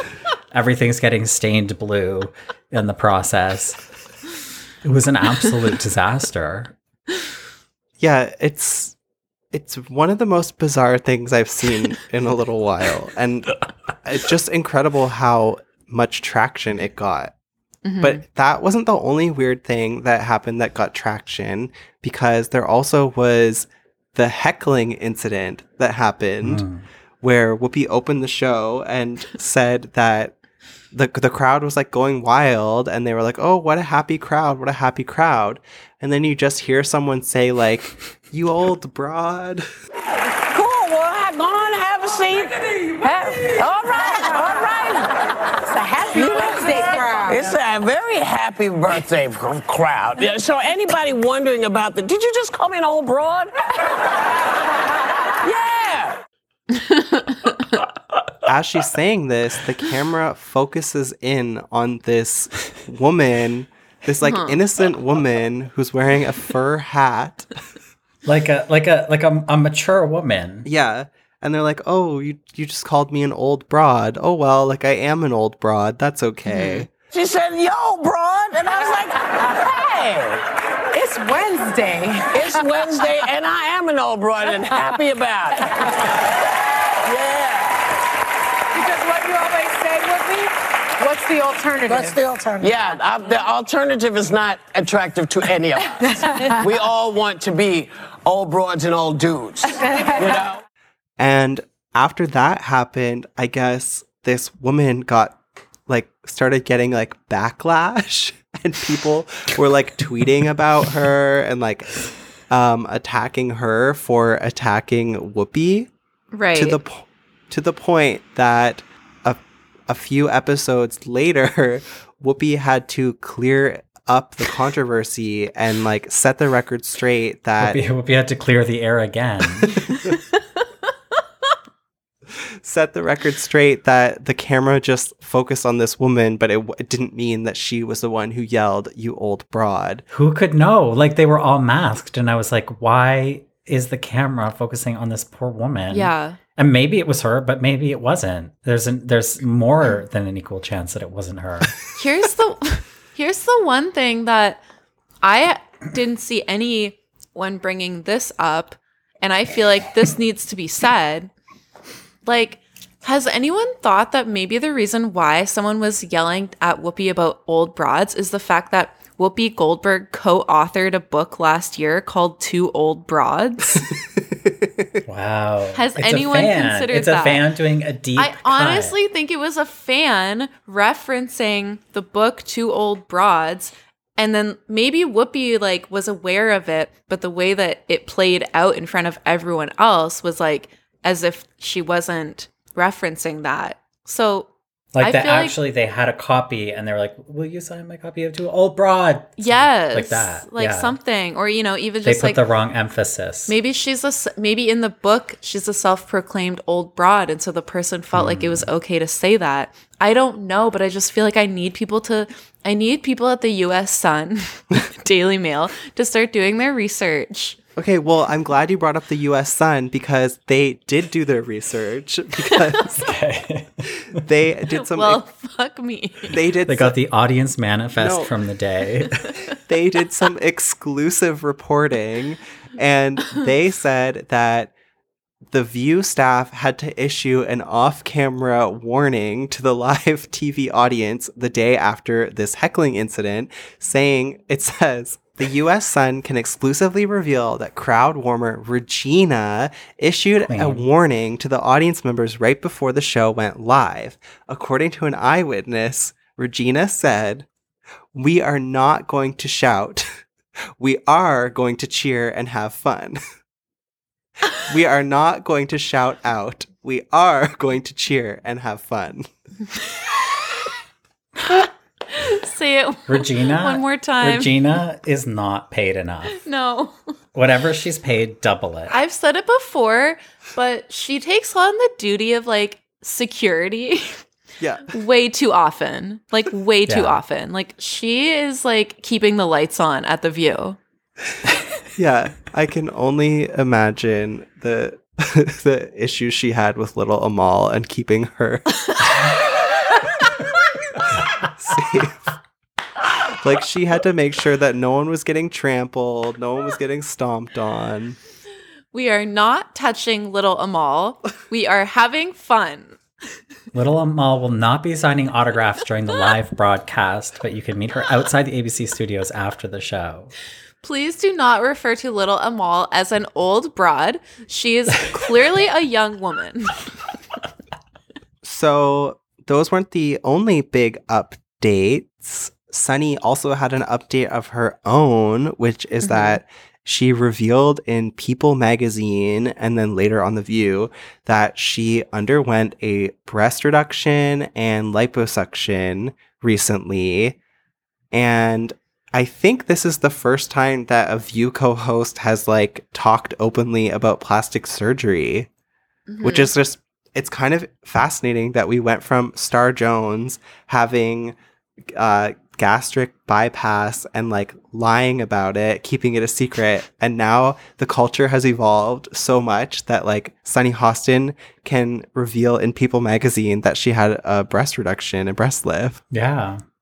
I thought the conversation was like very grown up about it because it could have not been. Mhm. Um, but I thought like Sunny's story was really interesting and I thought the way she presented it was really good. And I'm like, I'm a big advocate for like doing whatever is going to Mhm. make you happy or feel healthier because it was sort of like a combination of both where it's like this was like actually impacting her life in ways that were negative. And so she changed that. And then she was like hey i'm here anyway. So like let's let's do it all. Yeah. um and like i respect that and i respect that she's talking about it. Yeah, and like I kind of feel like like I think that breast reduction surgery is way more common than people think. And like I think it's because um not a lot of people like in in public positions really talk about it. And so like I just think that it's like a positive thing to have her talk about it and make it like just a it's like that's a normal part of a woman's life. And so like yeah, there was also the there's also the component of her talking about the lipo and the other things that they did, but it all started because of this breast reduction surgery that she wanted to get. And I think it's like that's a thing that a lot of women go through, but they don't it's not really something that's like openly discussed. Yeah, I thought the way she talked about it was really great and really like authentic. Like she even said how much it cost her. Yeah. Mm-hmm. Which that was like the most surprising thing and I thought like what a normal like person that cuz like a normal person would talk to their friends about how much it costs. Yeah. It doesn't matter whether that's more money than like maybe the average person has. She's just being honest and like w- Mhm. saying her authentic story. And that she says it not just of like, this is how much it costs, but that she also acknowledges, I understand that that's a lot of money. And like, I really had to think about this. And I spent Yeah. two years sort of like budgeting for it, despite the fact that we know, like, obviously she's making a good amount of money. She's on the view every day, but like, you know, that she acknowledges that this isn't normal. Yeah. Um, I really appreciated that. And that she did it despite her husband like discouraging her Yeah. and Joy discouraging her. And she said she waited like two years longer than she wanted to because Joy told her she wasn't going to wake up from the anesthesia. But Joy's been all over the place on the plastic surgery because plastic surgery's been coming up a lot. Mhm. Um, but like Joy's been all over the place because in in uh, one day she's like, "Hey Dumbo, go get your ears fixed," and the next day she's like, "Don't do this. You're going to kill yourself." so I don't know. Joyce. Joyce, try- uh, J- Joy's still making up her mind about all this. Yeah. Yeah. I found also like looking at the YouTube comments on this video, it seemed like everyone was in agreement that like this was they liked the way that Sunny revealed this. Like everyone Mhm. was like happy for her and she gets a lot of social media hate, but this is a moment where people were just like liking it. And actually on that topic, we have a voice memo. So here's a question, a gander, a query, if you will. Um, I was just interested to know your guys' thoughts. I guess also long-time listener, first-time caller. My name's Charlie. Hi. Anyways, why do all the viewers hate Sunny? Like, I feel like I can't go through a comment section anywhere without, even if it's just like a joke topic, without the the comments just dragging Sunny through the mud for no reason. I mean, like, I can, I can, I can guess as to why, but like, uh, besides racism, like, what genuine reason do they have for hating Sunny that much? It just doesn't make any sense to me. Yeah. That to quote to Great quote Sunny that um this This. I, I don't know if you can say besides racism because I think the bulk of it is racism. Yeah. Yeah. So something that like we've discussed, and I don't know how much we've discussed on the podcast, but like Kevin and I have talked about it just like amongst ourselves is like even like really diehard View fans this season specifically have seemed to like turn on Sunny and be really, really harsh towards Sunny. Or, you know, sometimes if she's in a more playful mood and she's like saying things like, like, uh, just like more Joking bantery around. things, joking around, like clearly just like joking around, but, or like, you know, like playing to the camera and stuff. And like people take it so seriously and they're like, what was with Sunny's attitude today? Like, so disrespectful to her co host. And it's like, no, it's like they're all friends and she's being funny. And so I've just like sensed this really, really like harsh attitude towards Sunny this season. And like, where the F is it coming from all of a sudden? I think that ha- coming out of the Meghan McCain years of The View, where it was really clear that we had like a villain and then our like right. you know protagonists mm-hmm. of the view. That coming out of that i feel like people are still discombobulated because we don't have those clear divisions anymore even though like for us it's clear like Alyssa is the villain, but it's like, but she's not coming off that way on TV, and so it's like I think people are confused and they're they're conditioned to have to like dislike somebody, and because Sunny has always been this person who's like speaking up and speaking like proudly about what they believe and that her opinions are like a little more nuanced i think people don't know what to do with that. And so it's like so for them it's like well alyssa's pleasant. And so sunny's like quote unquote attacking her and therefore sunny is the one that is like the villain now but that's, that's like such a reductive way of watching Mhm. the view i feel like and it just like it, it doesn't quite work with this panel and it's confusing and i do think that there's a racial element to it as well because it's like you can't be like a black woman who like has a strong opinion and has a strong voice at a table um, without being like called a bully or like something like that right like so I like I think there's a few things going on here, but it is confusing to me because it's like, didn't we already establish that we love Sunny for years and years? She's being the exact same person. We just have like a slight variation to the panel now. I don't even think that it is the actual view audience as a whole. I just think it's like the small faction of loud Facebook and Twitter users. Mm. And Yeah, if you maybe. look at these people's profiles, it's it's middle-aged white women on Facebook that those are the people that are saying Sunny's racist, which makes no Mhm. sense. Like anytime Yeah. Sunny speaks up on behalf of people of color, they call her racist. So it's like Yeah. it's just like people who are brain dead and are loud on social media, but it's not necessarily like the actual wider audience. And those people have been around for a long time. Yeah. But and so maybe the difference is that now there's there's not people like being as loud about Alyssa or about somebody uh, or about you know like Sara or or Whoopi or I mean Whoopi gets it sometimes, but like there there's not anybody else to like rally So it's, like, behind more or against, visible. and so it's just like now it's just Sunny. Yeah. And, and I think Sunny, like Joy, isn't afraid to say an unpopular opinion. Yeah. Whereas like Alyssa ne- always is pretty agreeable and doesn't ever like say anything controversial, and neither does Sara really, Mhm. and neither does Whoopi. Um, like, generally, although she's had some very big controversial comments over the years. Yeah, she either says nothing or says the most controversial thing that's ever been said on The View. But it, I think it's like most. Or she farts.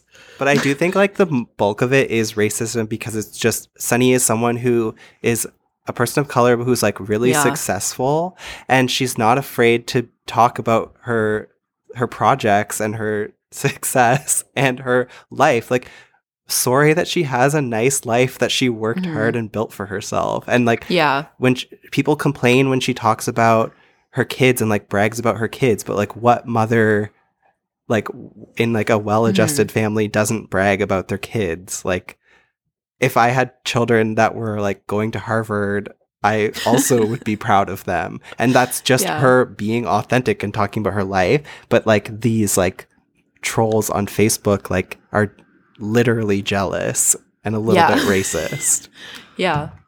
that's what i think it is Mhm. Mm-hmm. but what can you do as long as she keeps doing her and yeah, as long as she's happy, healthy, sliving, and writing more hit novels, bestsellers, then Mhm. who's having the last laugh? sorry Charlie is. I'm, I'm passed out drunk. okay, we have another voice memo that is specifically for Marie. Hi guys, this is Daniel from Brazil. Long time, first time. I love the pod, and we all know that the table, the the panel lacks a lot of LGBTQ representation. And I was wondering if Marie could choose a lesbian person to join the cast of The View, uh, which person would she choose? We love our listeners in Brazil. Come to Brazil, Marie. Hi, Daniel from Brazil. If I had to choose a lesbian person to be on the panel, this is a really difficult question because a lot of the people, like, we've talked a lot about like different names of like people who we'd like to have on the show. But like, I don't actually think that we've ever really said like an actual lesbian person. Like, they're You- typically. didn't you say Holland Taylor? Well, I'm getting there. Sorry. we typically say, you know, like a Keke Palmer, like, and you know, so we have some bi representation. You know, we've talked about like how it would be really great to have like a trans panelist. Um, but if I had to just think of like a lesbian person who hasn't already been on, i.e., like Rosie and Raven-Symoné, um, I do think that I still stand by Holland Taylor, but I don't know if like that would be my number one pick. But Holland Taylor did make me think of um Sarah Paulson. Hmm. But the thing about Sarah Paulson is like I don't oh. actually know all that much about like how she is as a person. So like I don't know if she would fit with the view panel. And like where my mind is going right now, where like where I think that the view is right now at this stage of just like being able to really have a nice balance of like talking about politics and serious topics, but also having a lot of fun. I'm like, fuck, fuck it. Just like put Wanda Sykes in and call it a day. Oh my god. Yeah. Which is kind of funny because didn't there was that story that said that she didn't want to come on the View to promote whatever she was promoting because she didn't want to help rehabilitate Alyssa's image. Yes. exactly. So it's too bad because like I actually feel like that would be like the right energy for like this moment in the view. Hmm. Well, if anyone listening has other LGBTQ plus suggestions, let's hear them. It's hard because it's like I'm trying to think of like a more youthful person, but it's like but at the same time I just don't see like a Fletcher being like the moment for the view. What if they had like I feel like somebody who whose career path is leaning towards view like status is like Jojo Siwa, mm. Where like she's oh my god palatable enough to the people that like Mhm. people know who she is. She's like a little like she's very young. Is she Gen Z? I think she's Gen Yeah. Z, but she's like millennial coded. Yeah. and I feel like she would fit in well. And I would be very curious to see hear like what her views are, if she can like express them Yeah. in an intelligent way. I have no idea. Uh, I'm not suggesting that she can't. I just have no idea. Um, and I feel like that would be an interesting way to like inject some youth into the panel and like also get a total wild card. yeah, that's actually like a really good thought. I'm so happy that you brought up Jojo Siwa because The View actually was recently nominated for a GLAAD award yes. For their They were? for their episode called Jojo Siwa celebrates her golden birthday. Yes. And so they're they're nominated for the interview with Jojo Siwa. And the gag of that is that Alyssa is not there in this interview, but you know who is Stephanie Grisham. so so Another win for you. so Stephanie is now a GLAAD award Oh my nominated, God. and uh, I'm sure her gay son is very That's- proud of her. So funny. Someone else just like occurred to me. Oh, Stacy London. so Is she? So something, yeah. So little thing about Stacy London that I think like people just don't know because like I don't even know if she's like that out there on TV anymore. She might do like a guest spot here and there, but yeah, Stacy London is a lesbian person. Is she actually? Yeah, and has been in a relationship with a woman for like the last like five plus years. Um, I think that they're even like fiancéed. And like I feel like maybe Stacy I don't actually remember what Stacy's like history is with the view. It just seems like it would have been one of those things where maybe she was like on once in a while as a correspondent Mhm. or something. Mhm. So I don't even know if that's a Um, road that they could go down. She so there was a period in the aftermath of Rosie leaving the View where uh S- Stacy London was guest hosting almost every day and Wow. Yeah. it appeared like she very nearly got the job and then they didn't go with her. I think it's this I remember her fitting in well. yeah, she she it it seemed like it was hers for a while. Um it was like the same period where like uh Cristela Alonzo, I think is her name. It was like it seemed like it was kind of between those two. Um but then she Speaking disappeared. of Cristela, what if it was Chrishell? Uh, my brain, like we we're sharing one brain cell right now. what if now. it was G Flip? What if it was G Flip? That because I I also want Cristela, Chrishell. Oh my God, G Flip. Who, you guys? I'm there'd be no reason for you to know this. G Flip and Chrishell guest starred in the finale episode of the L Word, which sadly Rosie's character was not in that episode, so they don't hmm. cross paths, but they're together but separate. Are they But still close, together? Yeah, they're still very much a couple. Oh, I thought they had a big breakup. No. No. Well, my, my imagination. I love Selling Sunset so much, though. I don't know why people are still watching Real Housewives when Selling Sunset exists. Not that you can't enjoy both, I suppose, but like it's just so superior to me. Do you like the spin-offs? The spin-off, the OC one, was incredible. Like every single cast member was the villain. Whereas in Selling Ah, Sunset. Chr- Christine was the villain, but in the OC Yeah. one, everyone is awful. I think I only watched two episodes of it, but I, I found that there was just like there was almost too many cast members. Where like Selling Sunset started real like a really tight group of like four or like five or six people, um, and then I felt like OC was like learn these twelve people and they all look the same, so it was like a little confusing for me. But I, I'm like open to giving it another try. The other thing about selling OC is that there's men in it, and one of the men was Brittany Oh, Snow's husband, but they got divorced after the show. Yeah.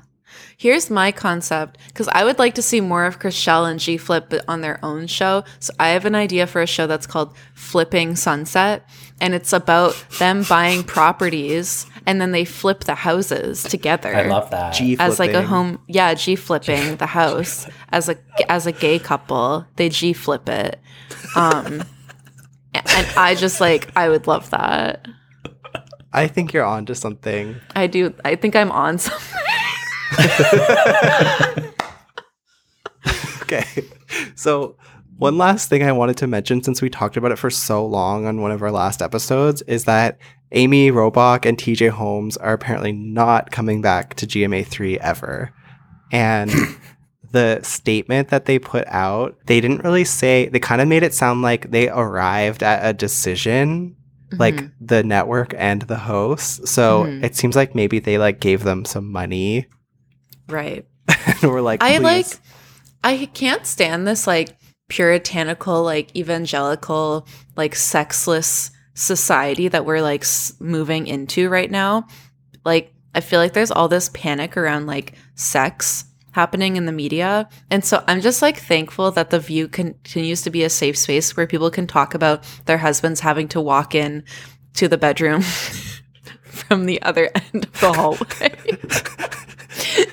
and they can have open discussions about Viagra because, like, we need to keep that on TV. We can't let people bully our attractive hosts who are having an affair with each other off TV. Yeah. I just it just kills me that Sara has so much tea about this that we'll never get. Mm-hmm. Yeah. Also, it's kind of funny because they did a hot topic recently about Alec Baldwin Oh getting my God. charged. I was just thinking that. And I just was thinking, like, do you think Sara has ever like hung out with Alec Baldwin? Well, For like sure. when they were going around the table giving their opinion about him being charged for manslaughter, um, because of what happened on that movie set, for anyone who is like lost at what we're talking about, um, when he fired the, well, you know, he was handling a weapon and the director of photography died because of it. Um, and they're talking about this case now, like the court case with whether he'll be charged. And Sara, like, she didn't, when she spoke about it, she said, like, I remember when it first happened, like, hearing Hilaria talk about it, you know, in the press, blah, blah, blah. But I found that the way that Sara was talking about it, it was like almost as if she had had private conversations, but she was speaking about it as if it would, these were things that, like, she had said in the public. It would be crazy if it turned out they weren't even friends and she just was like saying it like as a and like we've just created a whole conspiracy narrative. this whole false narrative of them secretly being friends and Sara hiding it. Speaking of like, you know, how everything kind of comes back to the view, like what we were just talking about with Sara, here's something that I quickly wanted to mention. Remember when there was a hot topic on The View in the fall, I think it was, where they were talking about how Emma Bunton had said that the worst um, Spice Girl to keep a secret was Mel B. Mm-hmm. And they had this whole conversation that was like, you know, which one of which co host is like the worst at keeping a secret? Well, Mel B was on The View just this month and they like confront, she, they kind of confronted each other about it, being like, so um, Emma said this thing about you. Like, what do you think? And so I just thought it was like funny that Mel B was like, went on The View to talk about that because everything does come back to The View. Yeah. Well, she didn't go on the view to talk about that. Well, no, but like, but I thought that it was. Here's my point. I thought that it was funny that they like asked her about that. I thought it was they had it insane that they asked her. I couldn't believe they asked her. And it was Ana Navarro also who asked her, who like, I'm not convinced Ana Navarro could name each of the Spice Girls, but like the fact that the words Emma Bunting came out of her mouth like really floored me. Uh-huh. And like for me was a, a- like a crazy like cross section of all of my interests. Um, and then that Mel B like blatantly denied it, despite the fact that it's hundred percent true. Like I know, like Yeah. I have proof that Mel B can't keep a secret.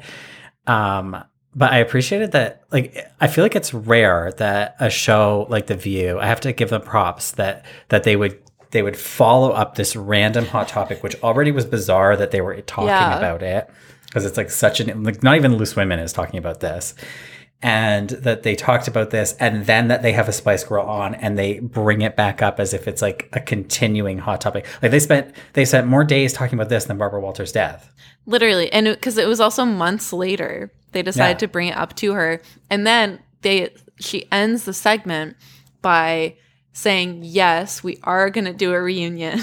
it is happening. We're all talking. Yes, it's happening, but." Like that's oh that's all I'm gonna say. See, I'm so good Yeah. at keeping a secret. yeah yeah yeah What do you think they are going to announce? the spice girls Yeah. Uh, I think that they will do another tour. It will be without Victoria. I also understand that they're they're working on a documentary, but at this point, it's their third documentary, and like there's there's only so much to say about a three year period that they were together. Um, so I don't think that that's like super important, but that like that is a known thing that they're working on, which maybe Victoria is involved in. But I do feel like because their 2019 tour was so successful, it was just the UK. I think they had planned to expand it to North America in Mhm. 2020, and obviously that got screwed by COVID. And so, like, I do think that that's going to happen. Um, so I suspect that that's what Mel B is referencing. Do you think that like they would ever entertain the notion of just doing like a hologram tour, like ABBA style? Absolutely. Yeah, I do. But I don't think that they're there yet because they can perform. I think they have a willingness to perform and they can make a, I think they can make a lot more money showing up in person right now. Um, Mhm. I think like when they're older, they'll do a hologram for sure. If they do do a documentary, I'm just like, I can't handle the hundred different answers that Geri gives for why she left the Spice Girls. Like, I can't take another one. Like go back to like pick one of the old ones. Like Yeah. let's go back Yeah. to that. We don't need She's like a gonna be like, one. well, my horse died on the motorway. Junior and Princess had a kidnap threat in South Africa.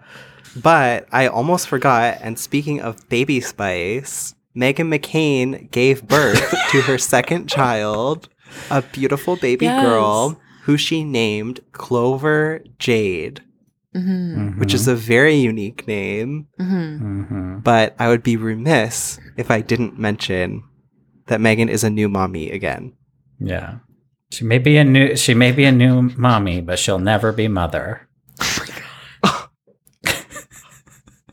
she tweeted something about how like how much she's enjoying the experience of having a newborn again and how happy she is to have daughters.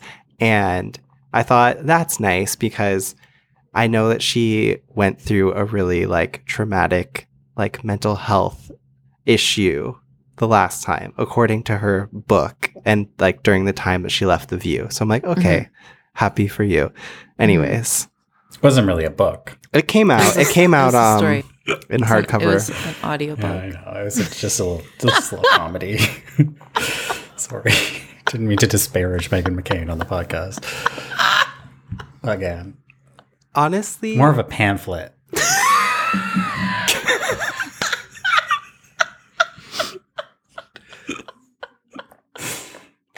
More of like a zine.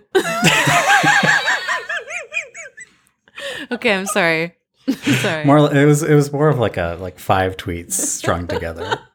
Not in a thread, just strung together. Uh, do you want to just quickly do a couple of like stupid hot topics? yeah. Sure. Okay. What hot topics are you doing? Actually, speaking of Meghan McCain, like the past month on The View, I honestly was really missing her chaos because I find like as the number one topics have been like the classified documents being found with Biden and with Pence. Mhm. I- I think the the only other thing that they discussed that was like super big news was like the George Santos drag queen news. And I, I was kind of missing the chaos of Meghan because like all of these women politically like generally agree. So I was missing a bit of a like as they're saying like Biden found documents, I was like looking for that problematic voice, you know?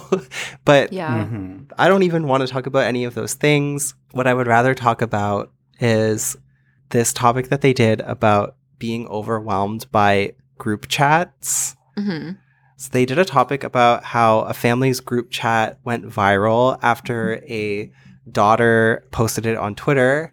And the sc- it's a screenshot of a message that her father sent that says, I can't keep up with the pressure of always having to lull or like or heart everyone's random thoughts, pics, and amusements for all future texts. I love them, laugh at them, or like them. Unless it's bad, then I dislike them. In perpetuity, I can't live with this pressure. I'm out. Uh, And this turned into a conversation about how Whoopi doesn't text.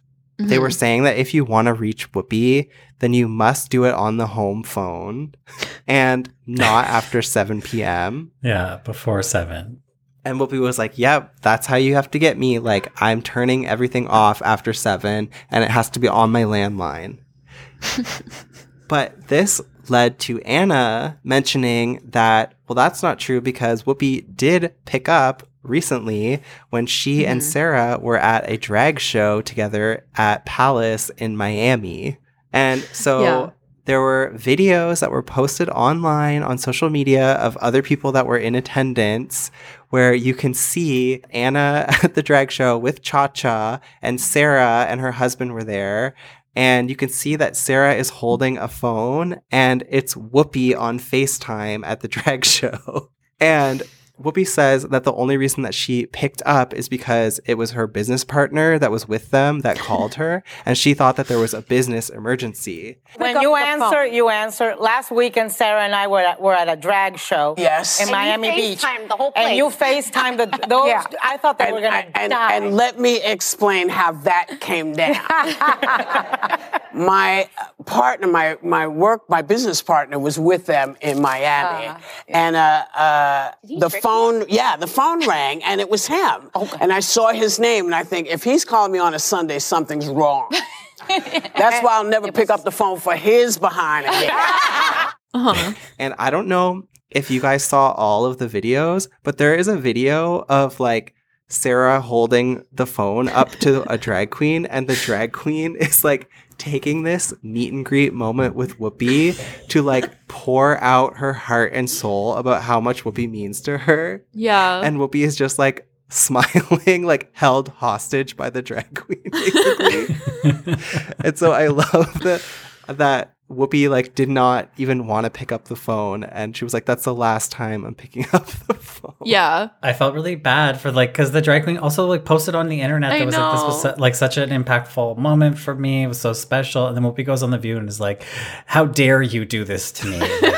Like, I was like, I, I, thought was just waiting I thought for it to two be old over. broads was getting picked up by ABC as a to get adapted as a television show, Uh-huh. but like you tricked me into talking to a drag queen.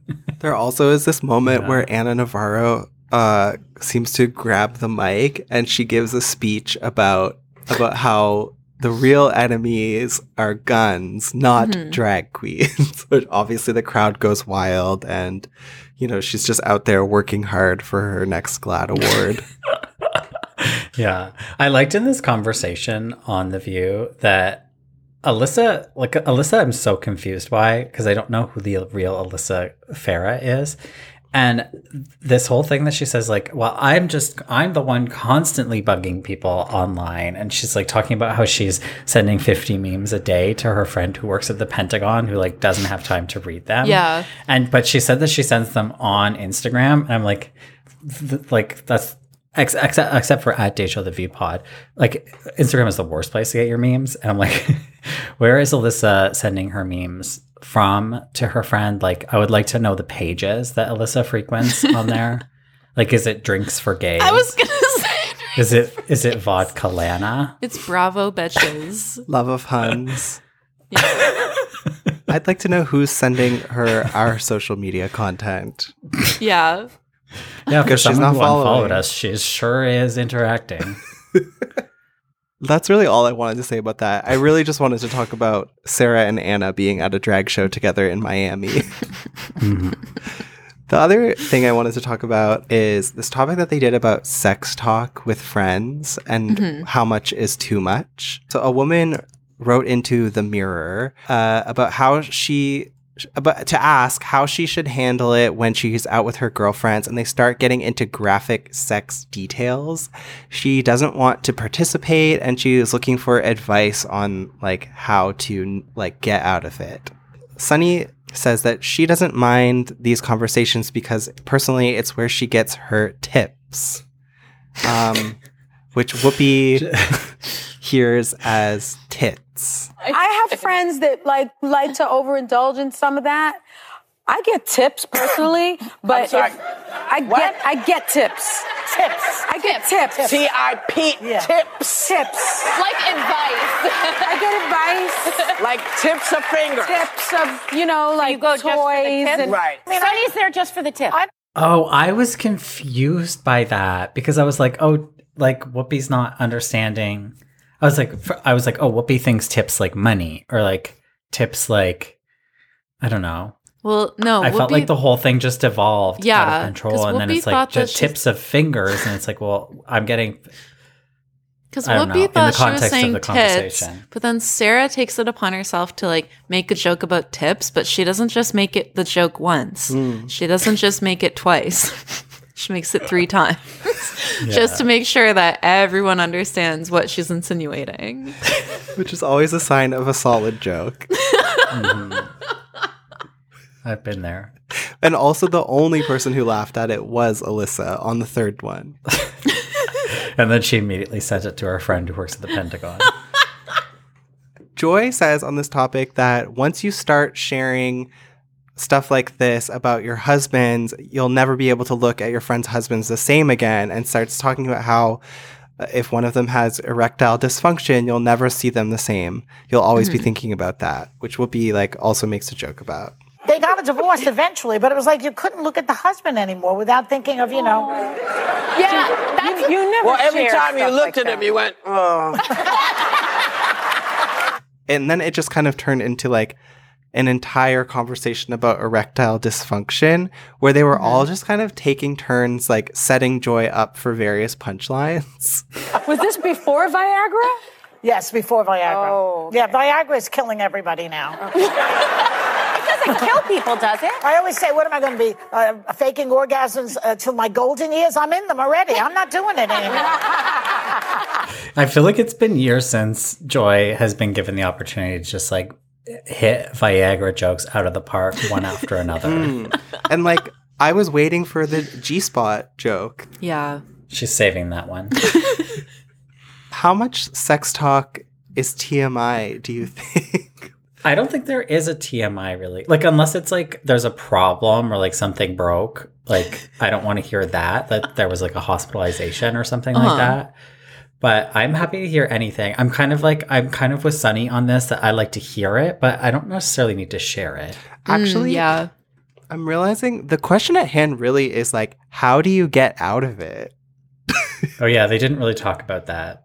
I don't know. It's such a weird thing to ask for advice on because it's like, obviously, this woman, like, these can't be like friends that she is that close with. Like, she clearly, like, she has no friends because, and she's with Yeah. a group that she doesn't gel with.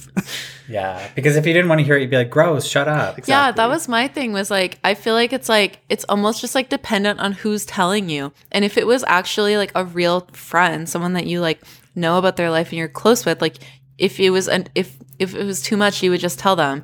But also like I feel like your threshold of what's too much would be higher if it was someone who like you are close with. Like if someone in the doctor's office just like turned to me and started describing their stuff in great well but that's a bad example because i'm just a nosy person so i'd probably love it anyway. But like a regular person might be like i don't know you. Like this is too much. So i don't know. I felt like they were like it, i feel like the reason why they didn't answer it answer it was because it was like a non thing it's like that's that woman's problem. Let's talk about viagra. Yeah. Yeah. Um, I read the Facebook comments for this topic, and some of them were funny. This one says, I would also judge if my friends were too prudish to talk about sex because I find those people boring. But I do not speak about intimacy because I believe it is sacred. I speak about sex in general terms. I think if a woman goes into detail about how gifted her husband is, it might tempt a friend to want to find out for herself. what the hell And it's funny because that's not the many people were saying that in the comments. Um, another person said, Real friends would respect your boundaries. Some people will attempt to manipulate you by telling you their business or acting as if they are, uh, while hoping you will cave into the pressure and tell them about your business. You have to use discernment in social situations, set boundaries, and enforce them if they are crossed. That's all. oh my god Straight people have a lot of trauma. yeah Someone else said, Be careful what you say because there's always someone who's waiting to get what you have. and lastly, girl, any female who keeps pushing you to share intimate details with you and your partner, especially your husband, should be considered suspicious. Be careful. She might be sexually curious about your man. In today's time, anything is possible. Please do not share intimate details about you and your husband. It's inappropriate. Like what is going like are people okay? You can see why there is such a problem with sex and shame and women not talking about like Uh-huh. things because they all seem to have been like indoctrinated to believe that if someone's talking about sex it's because they're trying to steal your man. also like who the hell is like trying so hard to steal everyone's man? Like you i could literally walk to the 7-eleven across the street and leave with a man. Like it's not that hard it's not that hard to like go out there and just like find a man to hook up with like if they're so why are they so worried that their friends are trying to hook up with their man like i don't know maybe relax and just like be like everyone needs to eat a slice of humble pie yeah, or a slice of pizza from the 7-Eleven. Yeah. a taquito. All right. Well, a month's worth of hot topics, and the, the- those are the two that we decided to zero in on. but it honestly wasn't like there. I actually think like the panel was like gelling pretty well together this month, and they were all like Mhm. laughing and Mhm. having a good time. And I think when they do talk about these less serious topics, they a- it actually is a better show than when they talk about the political stuff because in the political stuff, it's like they're all kind of saying the same thing. So Yeah. Yeah. I I'd rather them talk about going to drag brunch. So Yeah. Like so well that just reminded me of like the one topic where that we didn't discuss, but it was like they were talking about that man who's like basically being a vampire. He's like trying to turn himself into his 18-year-old like body and like doing all these procedures to like do that. And anyway, Sunny brought up like how they're doing these trials on mice and they're they're actually like they've somehow proven that mice can like de-age like it's like a benjamin button thing and she's like and the mice are actually like remembering things that they forgot. And like that really struck a chord with whoopi. And she was like keeled over laughing hysterically. She's like how do they know? How do they know that the mouse remembered? And they're like hey mickey do you remember that time? And she's like in hysterics and like cannot just cannot stop laughing about it. And she was like oh i needed that. Like i needed that. That was so good. And just like seeing everyone like and specifically Whoopi just like let loose and like laugh at something so stupid was actually like did so much good for me. So I was really happy that that was like the vibe this month. Yeah. Whoopi really dismantled the entire scientific community in that moment to be like, who knows what a mouse is thinking? And it's a great question. Yeah. It's one we don't ask often enough. But if anyone would know, it's these women as they day in day out are working for the mouse. Actually, now that I think about it, the one there was a topic that they did really disagree, and that was the Alec Baldwin topic Mhm. because Joy was saying he shouldn't ultimately be responsible, and Yeah. Alyssa was saying he should. And that was something where Alyssa actually really like took a stand on. It's one where like the this one's tricky for the view. It's like I almost feel like they just shouldn't talk about this because they have such strong feelings for Alec Baldwin. They obviously have like some of them have very personal relationships with him, like some Mhm. working relationships, and it's just like I don't think that they can talk about this objectively. Granted, I also don't think that they can talk about Joe Biden very objectively, but like that's a different story. Um, but I feel like with this one in particular, it's like this is like a really serious hot topic where like somebody is dead and like somebody has to like pay for that. And I don't know that they're like equipped to talk about this. I see what you're saying, but I do think there is kind of an interesting discussion to be had because if someone hands you a prop gun, you don't assume that it's loaded with bullets. Of course you don't. But But I also, also- don't think that like as Alyssa said, it's like why like stop talking. Why is Alec Baldwin talking to everybody? It's like shut up. Like I get like rehabilitating your i- image or whatever you think that you need to do, but like I don't think anybody really blames him. And the more he talks, the more suspicious I am. And it's like this is going in front of the courts. Like just shut up.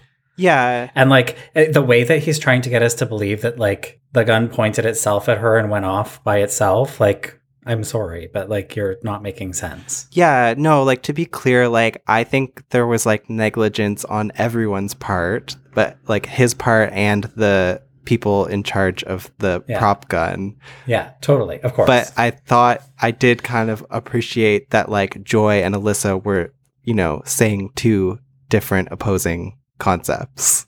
Yeah. Have you noticed that when Alyssa's like, actually, I disagree with you. Whenever she's like in a political discussion or in this one, I think she did it too. She's gotten into this habit. I'm not, it's not a bad habit. It's just a habit where she's like, actually, I disagree with you. And in the process of saying that, she leans onto one side and like The left or the right?